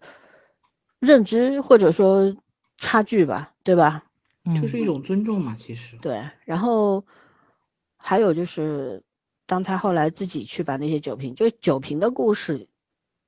其实是三分三段三段式的嘛，对吧？嗯，最后他自己亲手把它卖了，然后还卖好几家，因为人家一次只收三十个，啊，然后换了酒瓶换了钱之后，给女朋友买冰激凌吃，嗯，好好幼稚又很可爱那种感觉。而且他第一次拿到钱之后，他给那个一直没有联系过妹妹，但是就那一次说，我现在得到了一些钱，我想请你吃饭。嗯，我是巨先生，就这三条短信，我看到第三条写我是巨先生的时候，哎呀，就有一种很芳心，萌 动，很哎，很动心，就是对他可能你看他第一条短信写的是我拿到了一些钱，是有一些些呃小窃喜或者有一种邀功的感觉。你看我也不是嗯你认为的那种很颓的浪子啊或者怎么的，对吧？你看我也能够靠自己的劳动力赚到一些一些钱来了。然后第二段就是我请你吃饭那种慷慨，对吧？想要把最好的给对方。然后第三个才忘了，才想起来有，其实里边带了一些些小的卑微，一些些小的脆弱，就是他为什么没有在一开始说，哎，我是巨先生，我要请你吃饭，因为我赚钱了，对吧？这就完全意思不一样。但是他最后嗯没说我错是没错，有一 对种小小的那种怯懦在里边，又觉得好像满怀着希望，因为如果我说我是巨先生，你一定会同意的，啊嗯，这很复杂，哇，这个台词简直了。然后后面就还有一段很吸引我的，就是姐弟三个人去上班儿， 然后他路过了大 姐，他没有停。对对，然后停在了妹妹面前，然后大姐狂奔上车，拦了哦，最后还越过了最那个后二路过哥，了对吧？二哥，二哥奇就莫名其妙，怎么？哎，为什么你们都在我前面到达了地铁 站？哎呦，笑死哎呀，了，好绝啊！就觉得、嗯怎么会这么有意思啊？就是这些人，就真的都是放在如果所谓的平常生活当中，都会觉得这些是个怪咖吧，然后怪咖扎堆了，是不是？然后但嗯是他们又处的那么的和谐，就大家也会吐槽来吐槽去，可是呢，他们又无比的和谐在一起，你就觉得很舒服啊，对吧？那种对舒服是溢出屏幕的那种舒服，呃又很羡慕，让人很羡慕。对，然后后面巨先生会怎么面对他曾经的那些兄弟或者对手，我们就拭目以待，我也不想猜。然后呢，我还我是很喜欢大姐和那另外那个首尔的那个姐姐，呃，那个嗯姐姐其实也是挺常见的一个角色，独立女嗯性嘛，对爱很渴望，但是，呃，怎么说呢？为了对方想要买一张单人床，她就可以跟他们的分手，但是分了手之后，对方还要赖在她家，她也没有反对，就其实是一个非常矛盾的人，看上是去很清醒嗯，很独立，然后很很怎么样？你看他帮去帮那个弟弟去解决，帮二哥去解决问题的时候，就是那个呃便利店的老板娘老是哭诉，嗯老是纠缠他，然后他去解决这个问题的时候，又是那么的有思路，对吧？有方嗯法。可是呢，他面对自己的感情的时候，其实也是乱七八糟的啊。没有办法，人就这样，对，就人是不可能面面俱到的。嗯对，那那大姐呢是本剧当中我最喜欢的一个人，我就觉得这样的人呢，其实真的不多见。嗯，就是她太特别了，就那个感觉，而且加上李艾的那个气质啊， 哎呀，嗯简直浑然天成。这个角色就是为她写的那种感觉，嗯，是就的，是她本身，她也是一个气质非常多变独特的，嗯复杂的、独特的一个演员。嗯，长得本来就有点像狐狸那个感觉，对吧？不是那种寻嗯常美女的样子。然后呢，他每次就是每次回家，他给我的感觉就是，每次回家路上就是我花光了我所有的力 气，对我已经不想再动了。然后躺在嗯床上之后就觉得生无可恋，满脸的生无可恋，那个丧眉打眼的样子。然后，但是突然有一天，他眼前一亮，就是因为这个见过很多次的男人，也不知道为什么就中了邪了，就是看到了他这个巨丰满的胸肌， 还是。嗯因为就是那他个搬那箱子那个臂膀对确实很啊好看，对，嗯还是说因为见过他带着女儿和别人尴尬相处的那个场面，有的时候可能有一点点怜悯心，但是又有一对种呃征服欲，还有崇拜感，还有就是对这种非常有魅力的男人的那种渴望。呃，他他从来不避讳说，我想要一个男人，我想要一段好的感情，从来不嗯避讳。可是，你看在台词里面，其他人吐槽他，就说，嗯，你看爱上以前追求你那些男人多惨，对吧？人家一跟你告白，你就在那儿给人家难堪，你都是活该，这样等等。所以呢，就他可能内心当中也是有一些些，就反正对自己的不原谅吧。就是你看我曾经那个德行，但那个是错的吗？他应该相，他应该觉得自己从来没有错过，为什么一定别人追求我就要同意呢？只不过到了这个年龄，三十多岁了，就还是什么都没有的时候，就可能会有一点点沮丧吧，对吧？这个也是人之常情。而且她那么漂亮，她应该得到爱啊呀、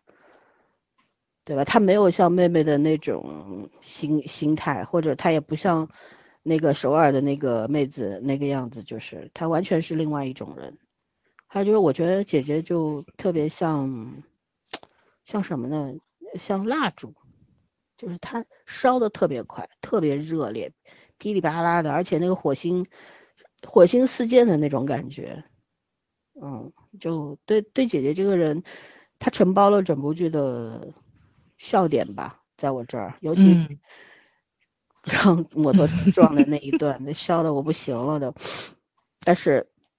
后面就一他一帮人在那边，他突然第一个发现了彩虹的时候，还有一段封神的，在我这里就是他帮着那个那个男二去。呃，不是不知道男二男三了，我搞不清楚啊。反正帮着那个大个子去拿唱片的那一段儿，哦，他不喜欢摇滚乐，可是因为喜欢上一个人，他就喜欢上了一种音乐，然后拿着那个唱片特别开心，像一个小姑娘，十八岁小姑娘一样，拎着那个唱片一边走一边乐呵呵的那个样儿，对吧？嗯哎，呀，我觉得好动人啊，那个感觉就对嗯是。任何年纪的女人都是值得拥有爱情的，哪怕这个爱只是单恋，得不到回应，可是她愿意去表达的时候，她就是就是去表达了，对吧？她包括她，你看她是一个非常非常勇敢的女性，可能就是因为她的这种勇敢，直接让很多的男性望而却步吧，大家就会觉得这个女人有点儿太烈了，太猛了，你招架不住那种感觉。但是她跟她老板交流说，为什么你给别人买彩票？而从来不给我，对不对？然后跟老板之间，他没有说会对一个人记仇到什么程度，包括总是在公司里找他茬儿的那个女同事，他也没把她放在心上，不会说你老挑衅我，我就非要针对你，也没有，对吧？然后他跟那个他的老板成了闺蜜的那一 那个那个关系，我觉得很有意思啊，是一个很妙的人。老板其实也是个很妙的人，老板就跟他讲，你看，你看，为什么我总是要恋爱，一直在恋爱呢？嗯为什么我一直在爱呢？对吧？我一直要是给别人爱呢，就是因为那样会让我忘记痛苦，我会一直很快乐。哎呀，我觉得哲学家呀，就是就个是他把渣男对吧？渣男的处世哲学给你拍出来我了觉，得你他觉这得他么也没渣男是错可以成立的。对对对对，我觉得他没也有不错，他不是渣男，他就中央空调 嘛。对对对，而且对他吧也没有脚踩两只船，他每次对都啊只找一个女女生。是啊，他只是换着勤快嘛。那那如果对方愿意接受，那也没什么呀。嗯没有谁一定是受害者的呀，对吧嗯啦？一段优秀的关系也可以速战速决的，并不没是错说没一段错优秀的关系一定要有一个好的结果，婚姻也不嗯一定是好的结果呀，对不对？是的，而且这个古他们的那个人际关系，我觉得就掌握的就也挺正常逻辑的，就是女生耿耿于怀，不是你为什么不喜欢我，她她也不是因为喜欢这个男生，她就是觉得是我女性没有魅力嘛，得到了一个质疑。为什么我被你忽略了？没错，然后男的也没有多心，说你不是喜欢我吧？那种自恋式的也不是。然后呢，就是也用自己的方式去告诉他了，我真的不是故意忽略你，我就是没想到你。 我觉得那段儿就是就是他用过自己的语言去跟他道歉，我我觉得他是在道歉啊。然后还还隐含的告诉他了，我不喜欢你这款，咱两个人不合适。 就是那个感觉，他也怕女生喜欢他嘛，就处理的特别的妙。虽然两个人各说过话，但是两个人突然之间就叫什么来着？就是那个天线对上了，就两个外星人天线对上，俩人能能能聊天了。就是一坐在一起聊这两性关系的时候，就很像男闺蜜。哇塞，我觉得就这个人物关系走向实在是太绝了。就咱咱们如果拍男闺蜜，总不得把这个男的拍的跟个 gay 似的，但人家就是一个很有魅力的男性，跟一个女人也能产生纯友谊，而且这个友谊我觉着还挺牢固的，他们两个人之间挺有意思的，对，嗯，所以就是在这里边，所有的关系都没有那种限定的嗯模式，对，没有什么一定。我觉得世界上任何的人都可以成为朋友，没错，对吧？嗯但是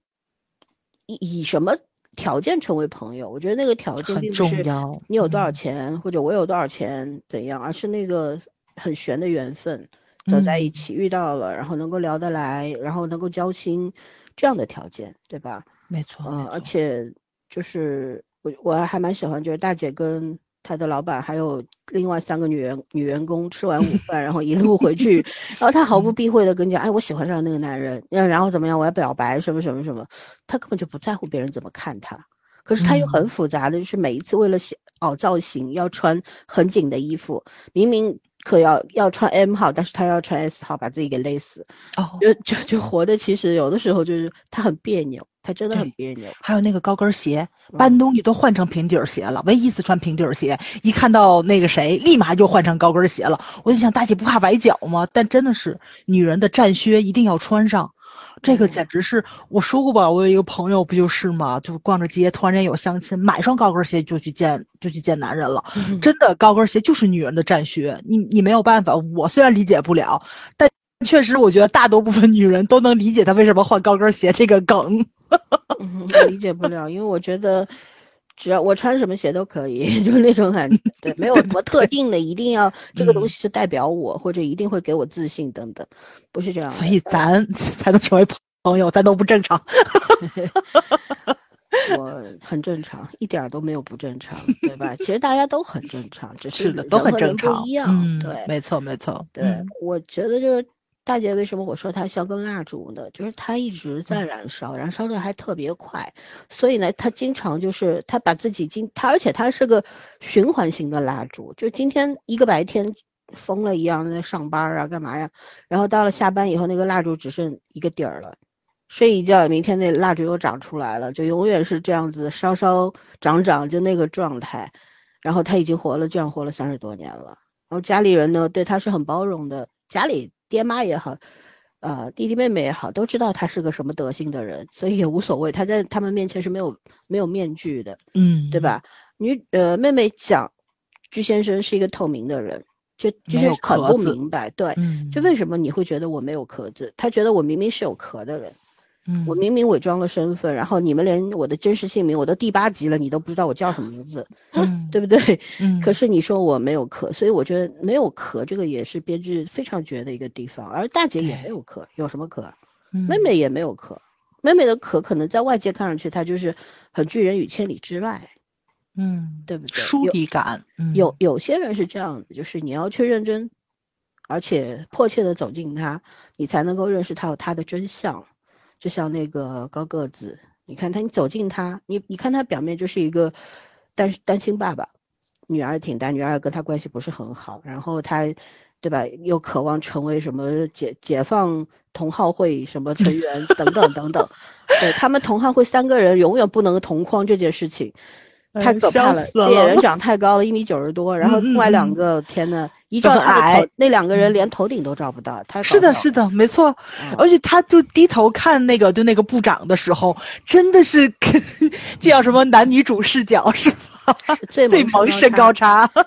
哎很好笑，笑死了。嗯然后你看这样的男人，是你要走近他，你才会知道，哇，他原来在年少的时候，上大学的时候有那么疯狂的也岁月啊，他喜欢摇滚乐。那首歌特别好听，然后嗯是的，嗯对吧？然后他会愿意开着车去从首尔开到那个地方，开很久的车，就为了买一张唱片，也不是买，可能就是去听一下正不正，正的嗯话我才能买。他的那种热烈是你走进了之后你才能够感受到的，对。但大姐不是，大姐就是你在她的身边你就感受到了，没错，并且你会被她的这种热烈吓 到，嗯没错，不不 是最亲的人。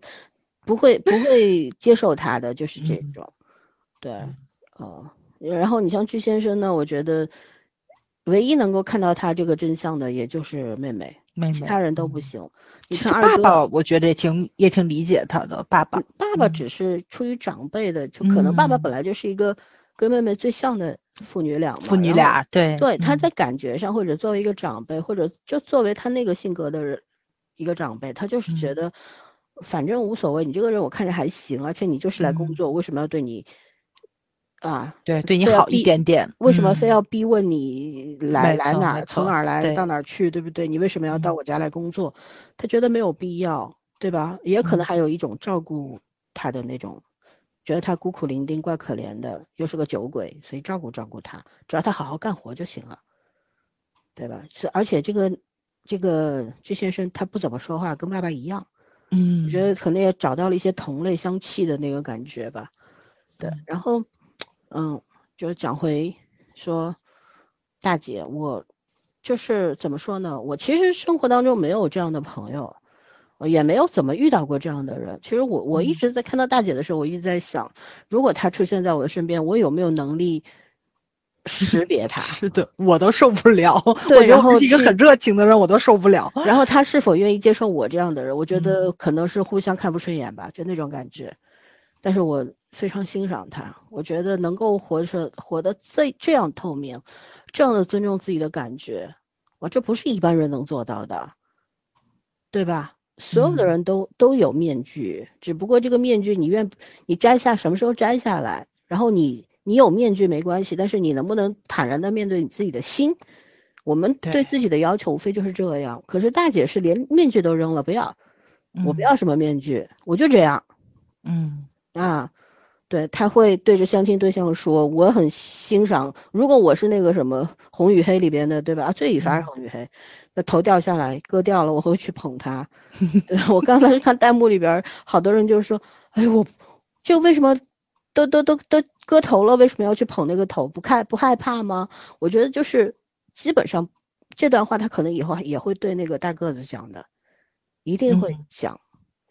或者说哪怕不讲，对方可能也会提到这个这个红与黑或者罪与罚，反正我也不知道不记得了，他到底说的是哪个小说。总之，我觉得会有他们互相卡进去的那一个瞬间，嗯、对。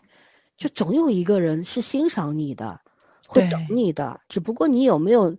运气遇到他。是的，其实我们都是怪异的小孩，大家嗯就是你长大了，嗯、就是有一些东西你知道你要隐藏起来，但是我觉得不会消除掉的，就你身体里面会有那个怪异的那个因子在，永远都消除不了的。就可能嗯你父母都接受不了，但是如果你的爱人能接受的话，那那这个婚是可以结的。对，嗯。就有的时候，就是以前看过一段很好的话，大意就是说，我们每个人出生的时候都是 E.T. 那样子与众不同的，嗯，就是每个人表现不一样，有的人拼了命的喝奶，有的人拼了命的撒尿，对吧？嗯根本就不在乎别人怎么看你，因为你你就是一个小小婴儿，你根本就无所谓，而且你充满着个性。可是慢慢长大之后，你就循规蹈矩，被不断的教化、驯服。嗯然后变得跟别人一样，或者说努力变得跟别人一样，而隐藏起自己真实的样子，啊，这到底是一种一种怎么说，一种优势，还是一种悲伤的结局呢？我觉得就是。我们老是说我们要寻求个性啊什么呀，但你真的容得下那种特别有个性的人吗？我觉得大众是容不下有个性的人的。对，你稍稍有点不一样，别人就会把你排挤出去，不会嗯接受你，并且成群结伙的排挤你，这才是事实。所以大家就很害怕嘛，谁也不愿意与众不同。哪怕是的话，我也回到家或者回到网络上面，或或者说真的有那么一个特别小的圈子，有那么一两个朋友懂我就够了，对吧？这是大多数人的状态，而是我们总是在寻求，我们老是说正常人，正常人。我一直在想，什么是正常人？哪个人不正常？对吧？正常是一个特别薛定谔的这么一个概念，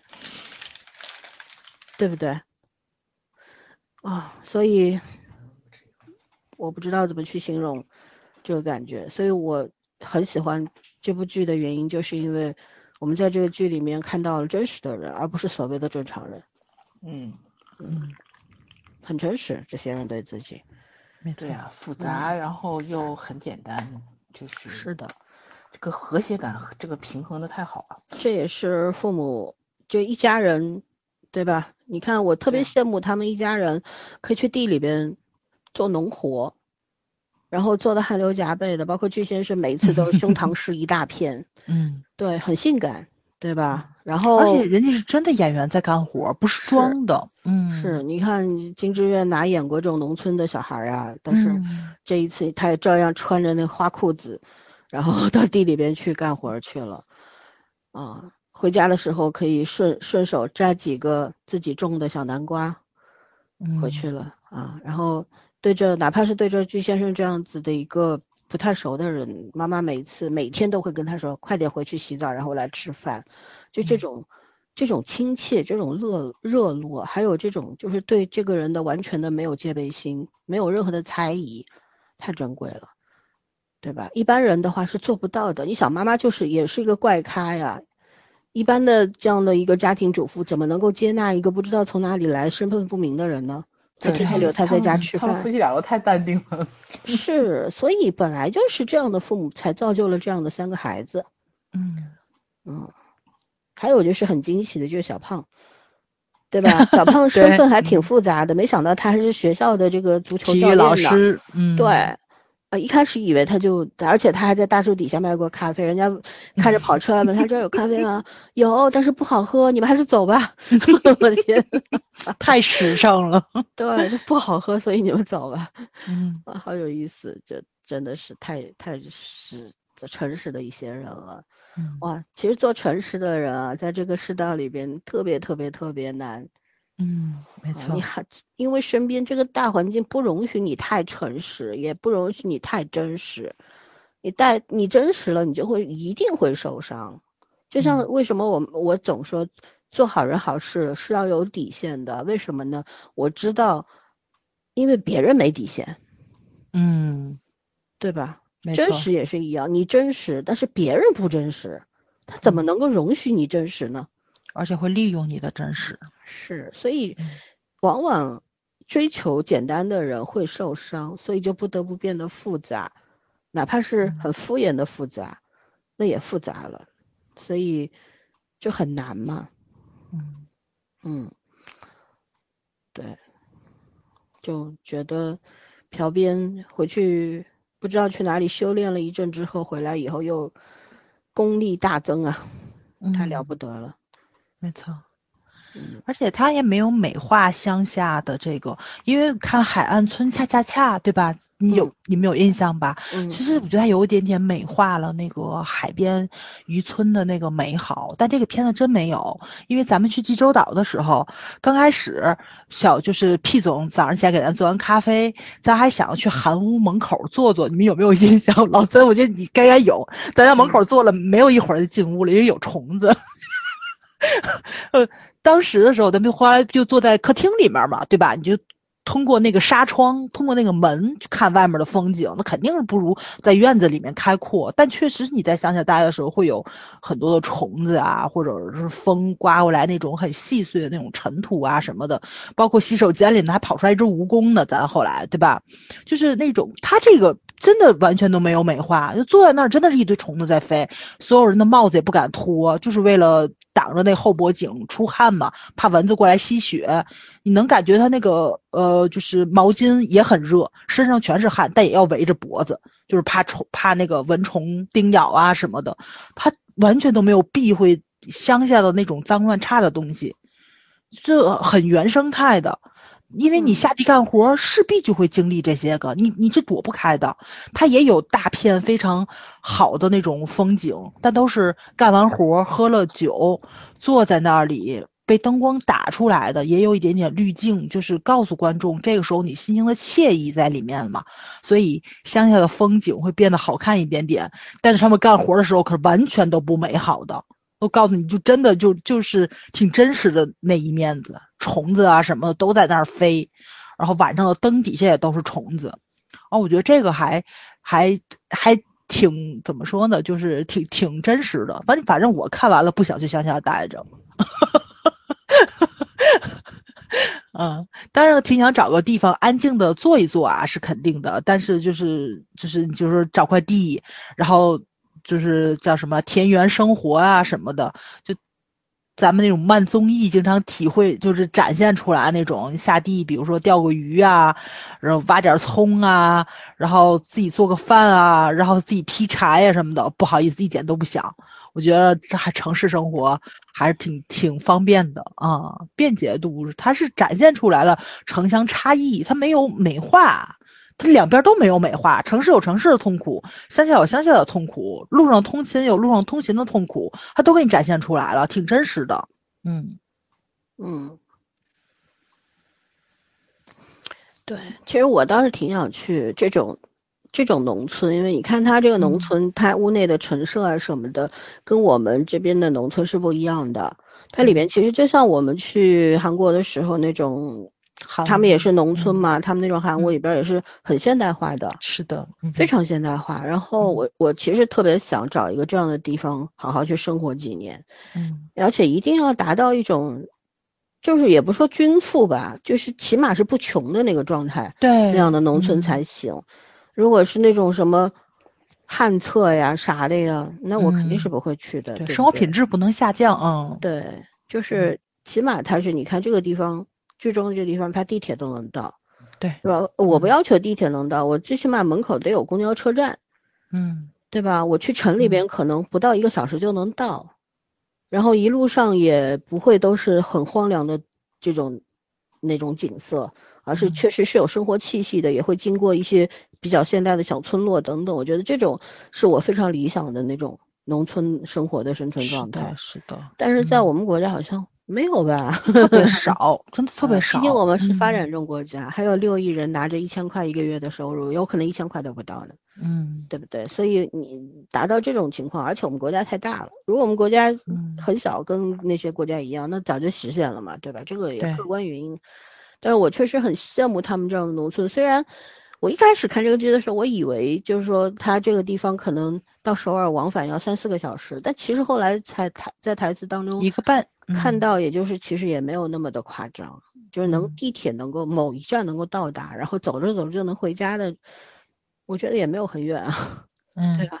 对，因为咱们国家太大了，咱一个半小时通勤很正常。 就就就像上海郊区的人去上海市区上班一样，也要一个多小时。没错，嗯，对不啦？只要有地铁、嗯、无所谓啊，地铁倒三四辆，但至少它都是在站内换乘啊什么的，也很远的。所以并没有那么夸张，所以这样的农村，我觉得我是 OK 没有问题的，也挺想去的。嗯，圈圈呢？圈圈还想找一个小城市养老嘞。哦找一个，我已经想好去哪儿了，我只 是在观望，看看有没有这个这个适不适合年纪再大一点的时候。这个首先肯定是要身体健康的，如果你现在已经有很多毛病的话，你是不可能。很难脱离大城市生活的。对，医疗，嗯，就起码你你你基本的这种。行动是要能自主的吧，然后呢，就是小城市，就是首先我要过社会关系简单一点，因为其实你把自己搞大厂是很累。我我我我前两年住了一住了一段时间院，我突然发现我住院那段时间，虽然身体是很不爽的，但是心里面是特别舒服的，就是我终于和外界谁都不用联系了，就那种感觉。而一开始还有点燥，后来谁都不用联系。我真的发现你住院的时候是，你脱离开那个工作场合的时候，你是不用社交的，你没有任何社交成本，你心里特别舒服。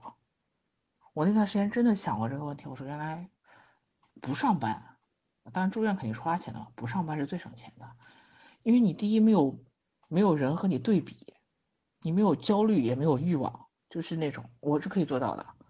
我第一没有太大焦虑，第二没有太大欲望，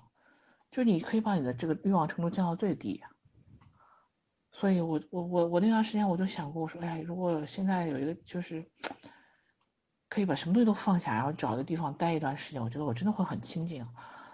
可能二十多岁的时候，你很难体会这种你真的去想清静的感觉。可是我现在四十岁的时候，我还是真的很渴望去，真的找一个就是我自己喜欢的生活简单的，当然基础的生活是完善的。然后呢，能够自给自足，然后做一些力所能及的劳动或者工作，不需要每天被牵涉到别人的精力和世界里面去。我真的觉得特别开心，那日子我很开心。然后我已经开始想规划这样的过了，包括。因为这两年疫情，大家对这个世界和这个时代的期望值都改变了很多。我以前还会更喜欢发达地区，我现在觉得，你只要第一就是积蓄够，第二身体还可以，你完全没有必要依依恋依恋在这种过度发达的地方，因为，嗯，它的好处是很方便啊，然后想买什么都有。可是其实。我们到这个年纪，甚至将来年纪更大的时候，我们的需求是越来越低的，我们不会需求越来越旺盛的。就你，你对外界的依赖是越来越少了的，除了除了可能对，对对健康依赖有点大，剩余的依赖你会越来越少，你内心渴望的东西是会越来越少的。那个城市特别发达与否与与与与我们实际的年纪相关性并不大了，就是那个是生存的需要，我现在是要找生活的需要。嗯，就像怎么说，韩国这个农村，说实话、啊，这个这个剧，嗯也就是这个剧疗愈了我。嗯，前两年韩国这种农村只会让我想起凶杀案，对，确实确实，只有嗯凶杀案，没有别的。路边没有监控，你看我们看了多少韩国电影和电视剧？对，晚上回家，尤其是电影，嗯，对他们那个十里八乡没个人，然后公交车那么少，然后打车又那么贵，走夜路连个监控都没有，我们这种生活在中国城市里的人哪来的安全感？ 这太难嗯了。以前上海有，以后不会有了。呃，对啊，然后就是这个这个剧真的是靠这个剧的疗愈，但是事实上，我觉得，嗯，日本农村我当时去玩儿的时候，我很喜欢，因为那个真的是农村很农民很有钱，你去感受一下就知道他们农民是很有嗯日钱啊本的农民一直很有钱，很有钱，而且嗯那个城市和乡村的生活品质上面是没有任何区别的，唯一对的差区别别就是不生大嗯活环境和工作。但是有一个问题，农村它毕竟是在山区里面啊，就是比较偏僻的地方，它受的那个生活环境影响很大。就比如说下大雨，前两年不是都日本下大雨，淹了好多地方，什么泥石流，嗯它是很很受影响的。就是你你不会把自己饿死，弄到穷困潦倒的程度，但是会很受影响。嗯，但是那个吃干净啊，真的是我觉得我们农村虽然说整体脱贫了，但事实上这个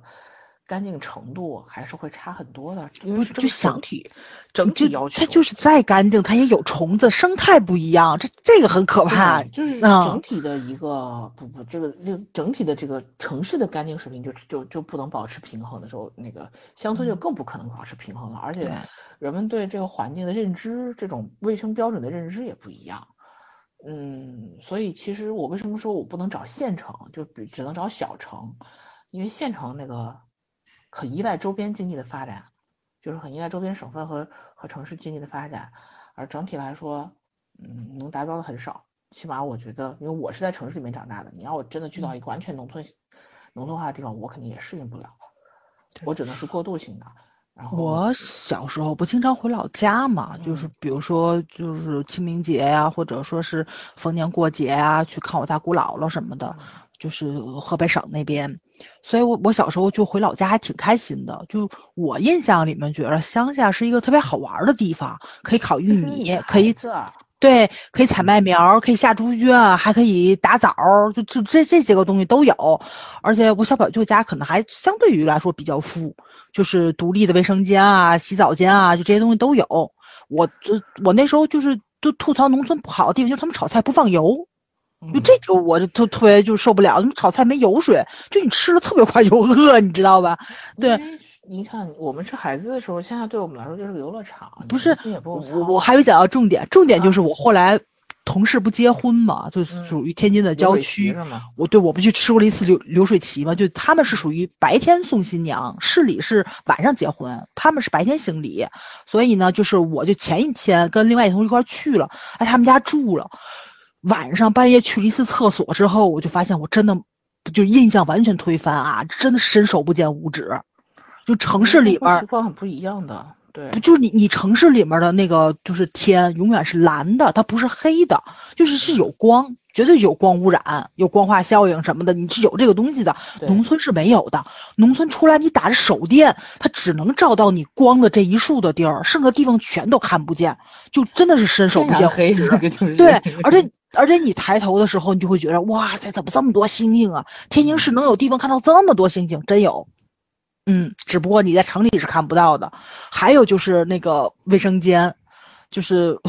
外面的那个洗手间嘛，就家里面其实还挺干净的，但是你跟你跟咱们住在城市里面那个洗手间肯定是完全不一样的，就那个感觉你就知道了。就是小时候的东西都是美都是美化的，因为小时候条件肯定比现在还要差，你你你不可能那个时候会觉得比现在好，那么肯定就是我小时候把那把那一段儿切掉了，就完全不记得了。但是你现在你去的时候，你就知道了，你的生活习惯是很难改变的一件事情，而且是肯定是改变不了的。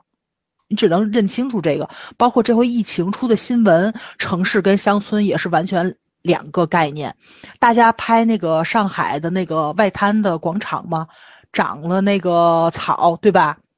你们知道乡下是什么样子吗？嗯乡下的院子里面都是蛇，嗯 呃嗯，就是非常粗的对啊蛇，它对都我不们是这边小是蛇。农村我们都活不下嗯去。 对，就是就是他们找到了那个镇上的人，就消防，然后还有武警，不是武警，就是警察什么来了，集体帮逮蛇，是很粗很粗的蛇，还缠在了网子上。你就你就想一想，就生态特别好，没有人出去嘛，就这些动物就都跑到人们生活的地方来了，就就真的跟城里面是完全不一样的那个感觉。你这只是长草而已，那边是蛇出来了，而且你想，不只是蛇，蛇虫鼠蚁肯定都有，嗯。你想想就有点儿受不了，就咱对，我娇生感惯觉养的。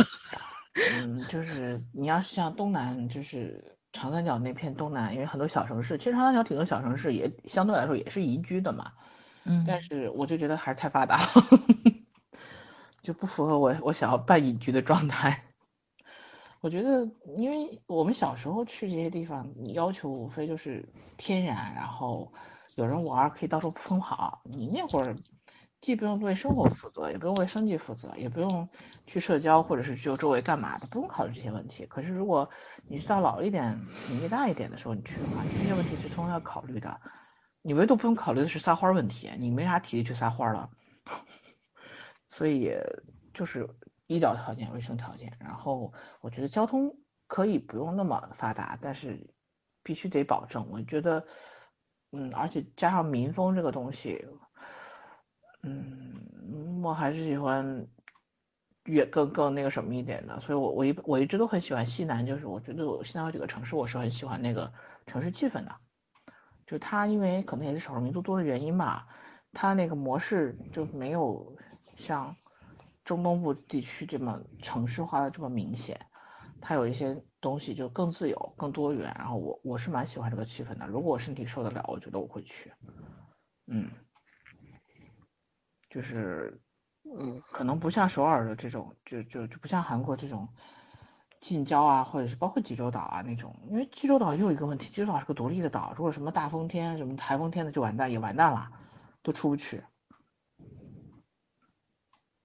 我嗯觉得还是还是要找一个跟大陆靠在一起的地方。 嗯咱们怎么就聊到隐啊居了呢？咱连四十还不到了，至于吗？我我四十了，我承认，嗯，，对这个世界绝望了。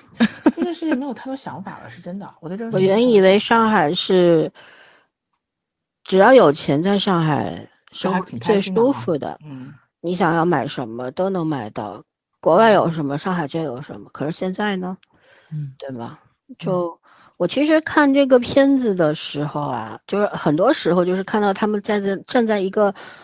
风景里边儿发呆，我觉得就特别的特别开心。契合我羡慕契合我嗯最近的心情，就是我最近不是在帮我们那些公益团长，他们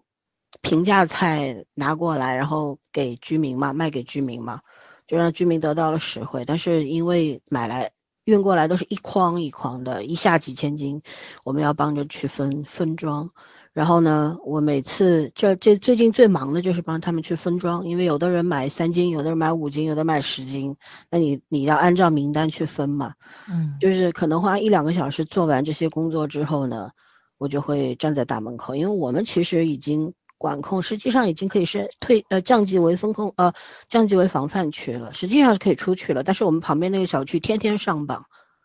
一直在风控区，所以我们不能出去，怕沾到。到时候把阳哦性带回来，你知道啊，就嗯这个感嗯觉，所以大家现在还是在小区里，但是已经不禁止你，就是不是说不不像以前那样必须不不能下楼，现在是可以下楼的，但是你不能扎堆，你可以在小区里走走、溜达溜达嗯不是聚可集以就的好。了。嗯，对，然后呢，我最近因为分装，我今一直在大门口，在大门外，实际上就卡车卸货之嗯后就是放在大门外，我们把它们分装完之后再再用车拉去分给居民。然后我每次就站在那大门口，分装完之后我就会站站在那站会儿，就是其实我那个马路对面就是街心花园，然后街心花园里边以前都是一些老年人早上会去打太极拳呀，年轻人会去跑步呀，然后街心花园就正对着我们小区的那扇西侧门门口有一棵硕大的樱花树，现在反正都是绿荫葱葱了嘛，樱花早就落了。还有嗯梨梨树梨花也落了，对吧？ 都结果了。还有枇杷树，那枇杷已经都长了，快要对，发都长黄出来了。了。嗯对，已经已很很硕果累累了，就觉得很恍然。因为四月一号那天开始封控的时候，第一天我穿着那个三件衣服下去的，第二天穿着羽绒服下去，现在我就已经穿短袖了，就站在那个感觉恍如隔世。看着对面的时候，我就会想起来这个剧中的他们对着站在风景里面发呆的那个那个状态，就会嗯联想联想到特别特别多。有的时候就突然能够 get 到那个那个感觉。是的，嗯，就很难形容，很难形容。就有的时嗯候可能只是需要这样站着，看一看，就是纯放松，不用去想现在和和对过去。对就没有没有精力去想那些东西，也嗯不想想，拒绝想。嗯还有呢，就是像昨天，因为我们之前一直是静默嘛，静默就是什么都不让你干嗯啊。然后昨天第一天可以下，大家可以下楼。平时我们小区里大概八点多钟吧，大家就回去了。嗯一般因为这边郊区嘛，然后他可能五点多就吃晚饭了。嗯，然后吃晚饭到八点钟，吃完晚饭会出来溜达聊聊天儿什么的，到八点就回家了，看电视去了，啊！但是昨天晚上十点钟，楼下还是非常非常热闹，小孩子滑滑板那个声音歘歘歘那种，然后年轻人跑步，老年人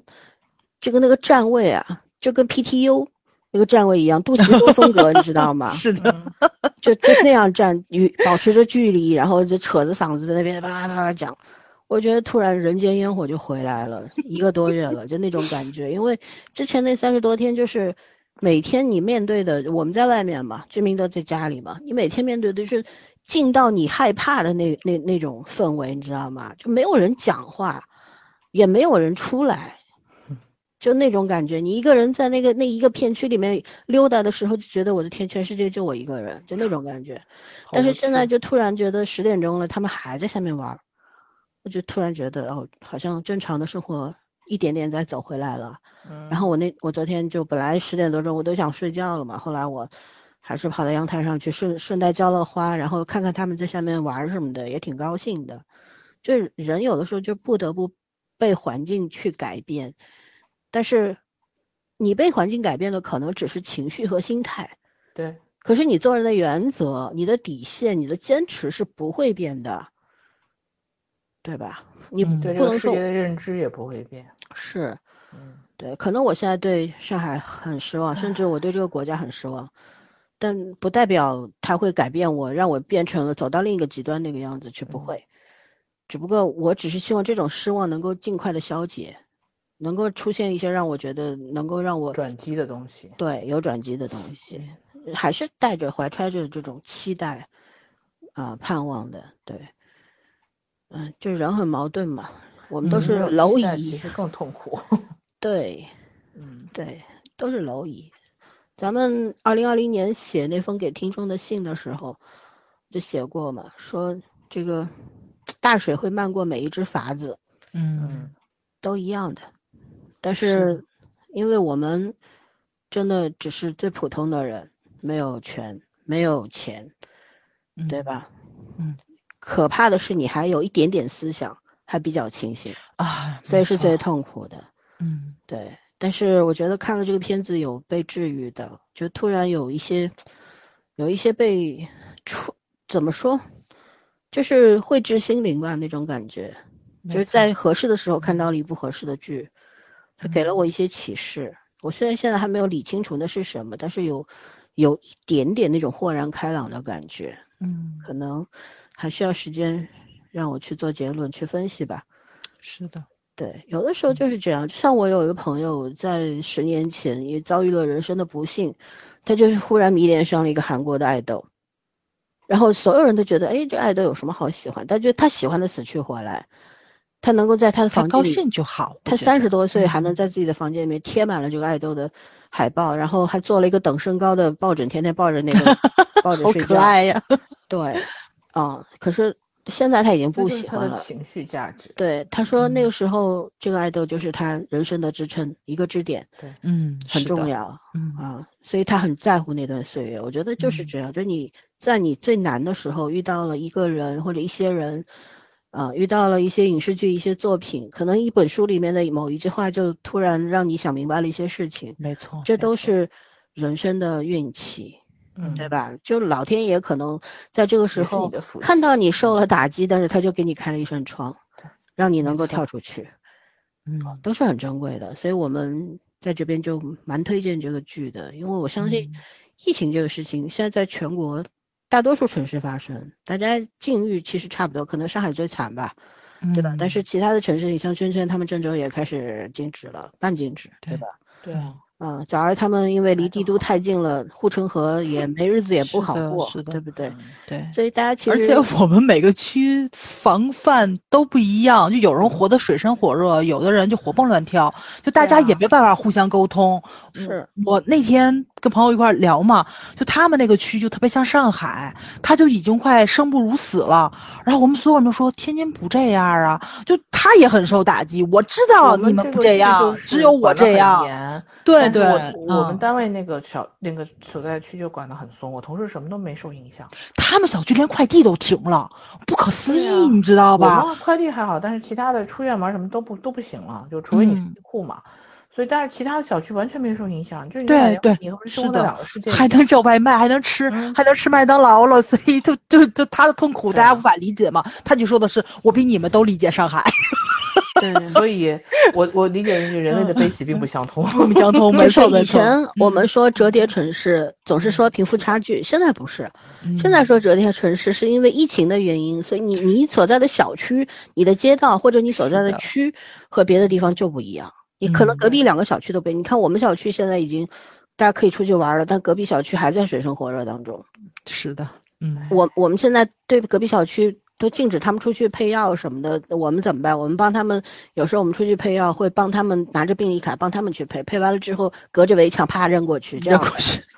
对。然后他 们禁止静默了嘛，不能团购嘛，我们这边团购了，我又发现病例了是吧？呃，就一直一直有阳，一直有阳，天天上榜，就这样的。然后我们传播太太快对了我嗯没们这办边法就是团了东西，有时候他们那边确实有有些人真的很需要帮助，我们就会隔着围墙，就是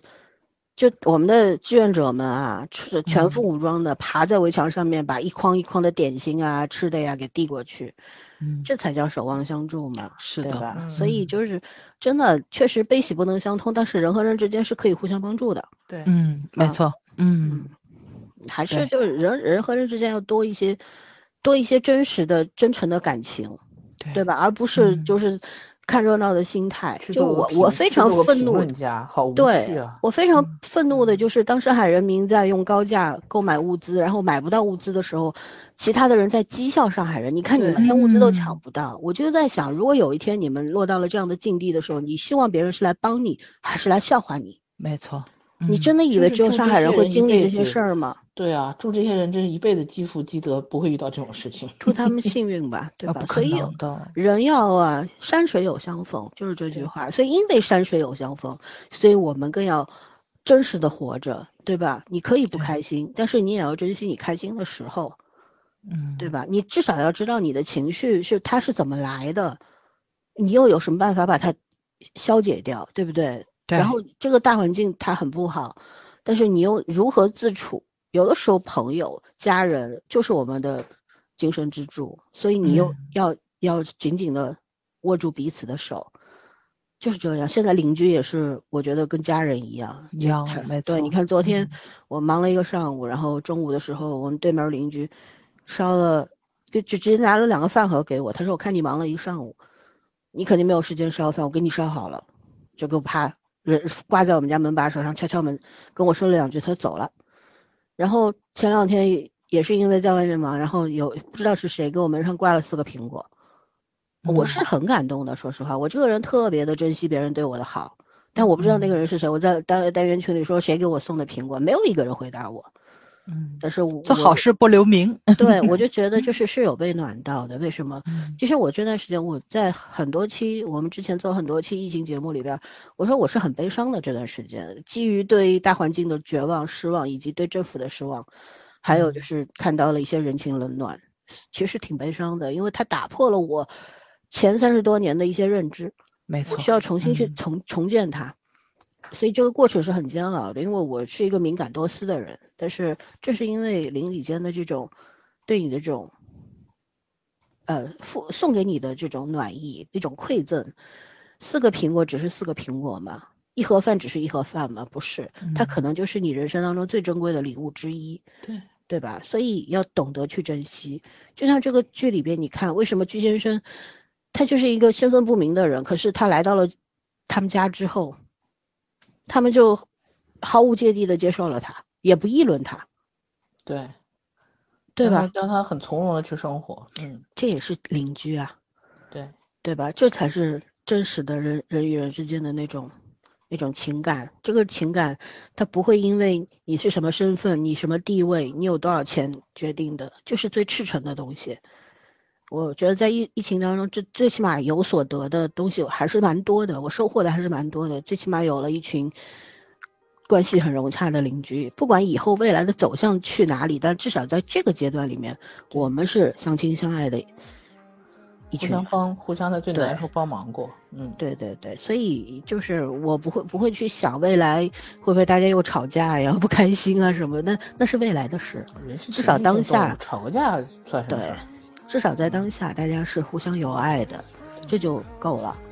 对吧？所以有我们不能因为说，哎，你我预感预预料到或者预见到将来大家之间或是或者会有矛盾，所以我现在也不跟别人好了，不能这样。人生分阶段，一个阶段做一个阶段的事儿。嗯，对吧？下一个阶段怎么样是需要彼此去构建的，而不是你单方面就可以输出的，对吧？嗯啊，对，所以我们就都学着去做一些真实的事情，做真实的人，这个是最重要的。你最你对别人真实，你对自己真诚，这个都是最重要的，对吧？对自己也诚实一点，我是什么样就是什么样，都活到这把年纪了，还在乎那些纷纷扰扰的不重要的东西吗？那些负累吗？还在乎那张面具吗？我觉得还是学着放下吧，对吧？啊，差不多吧，我们第一期就做到这儿，因为这个剧我们应该还可以等再聊。差不多剧中的时候，我们再再做一期，到时候我们再来详详细的解解文本啊之类的啊。对，因为朴编的作品真的不太容易去解读，但我们会是尽的力的。嗯，OK，那就到这儿，拜拜。拜拜。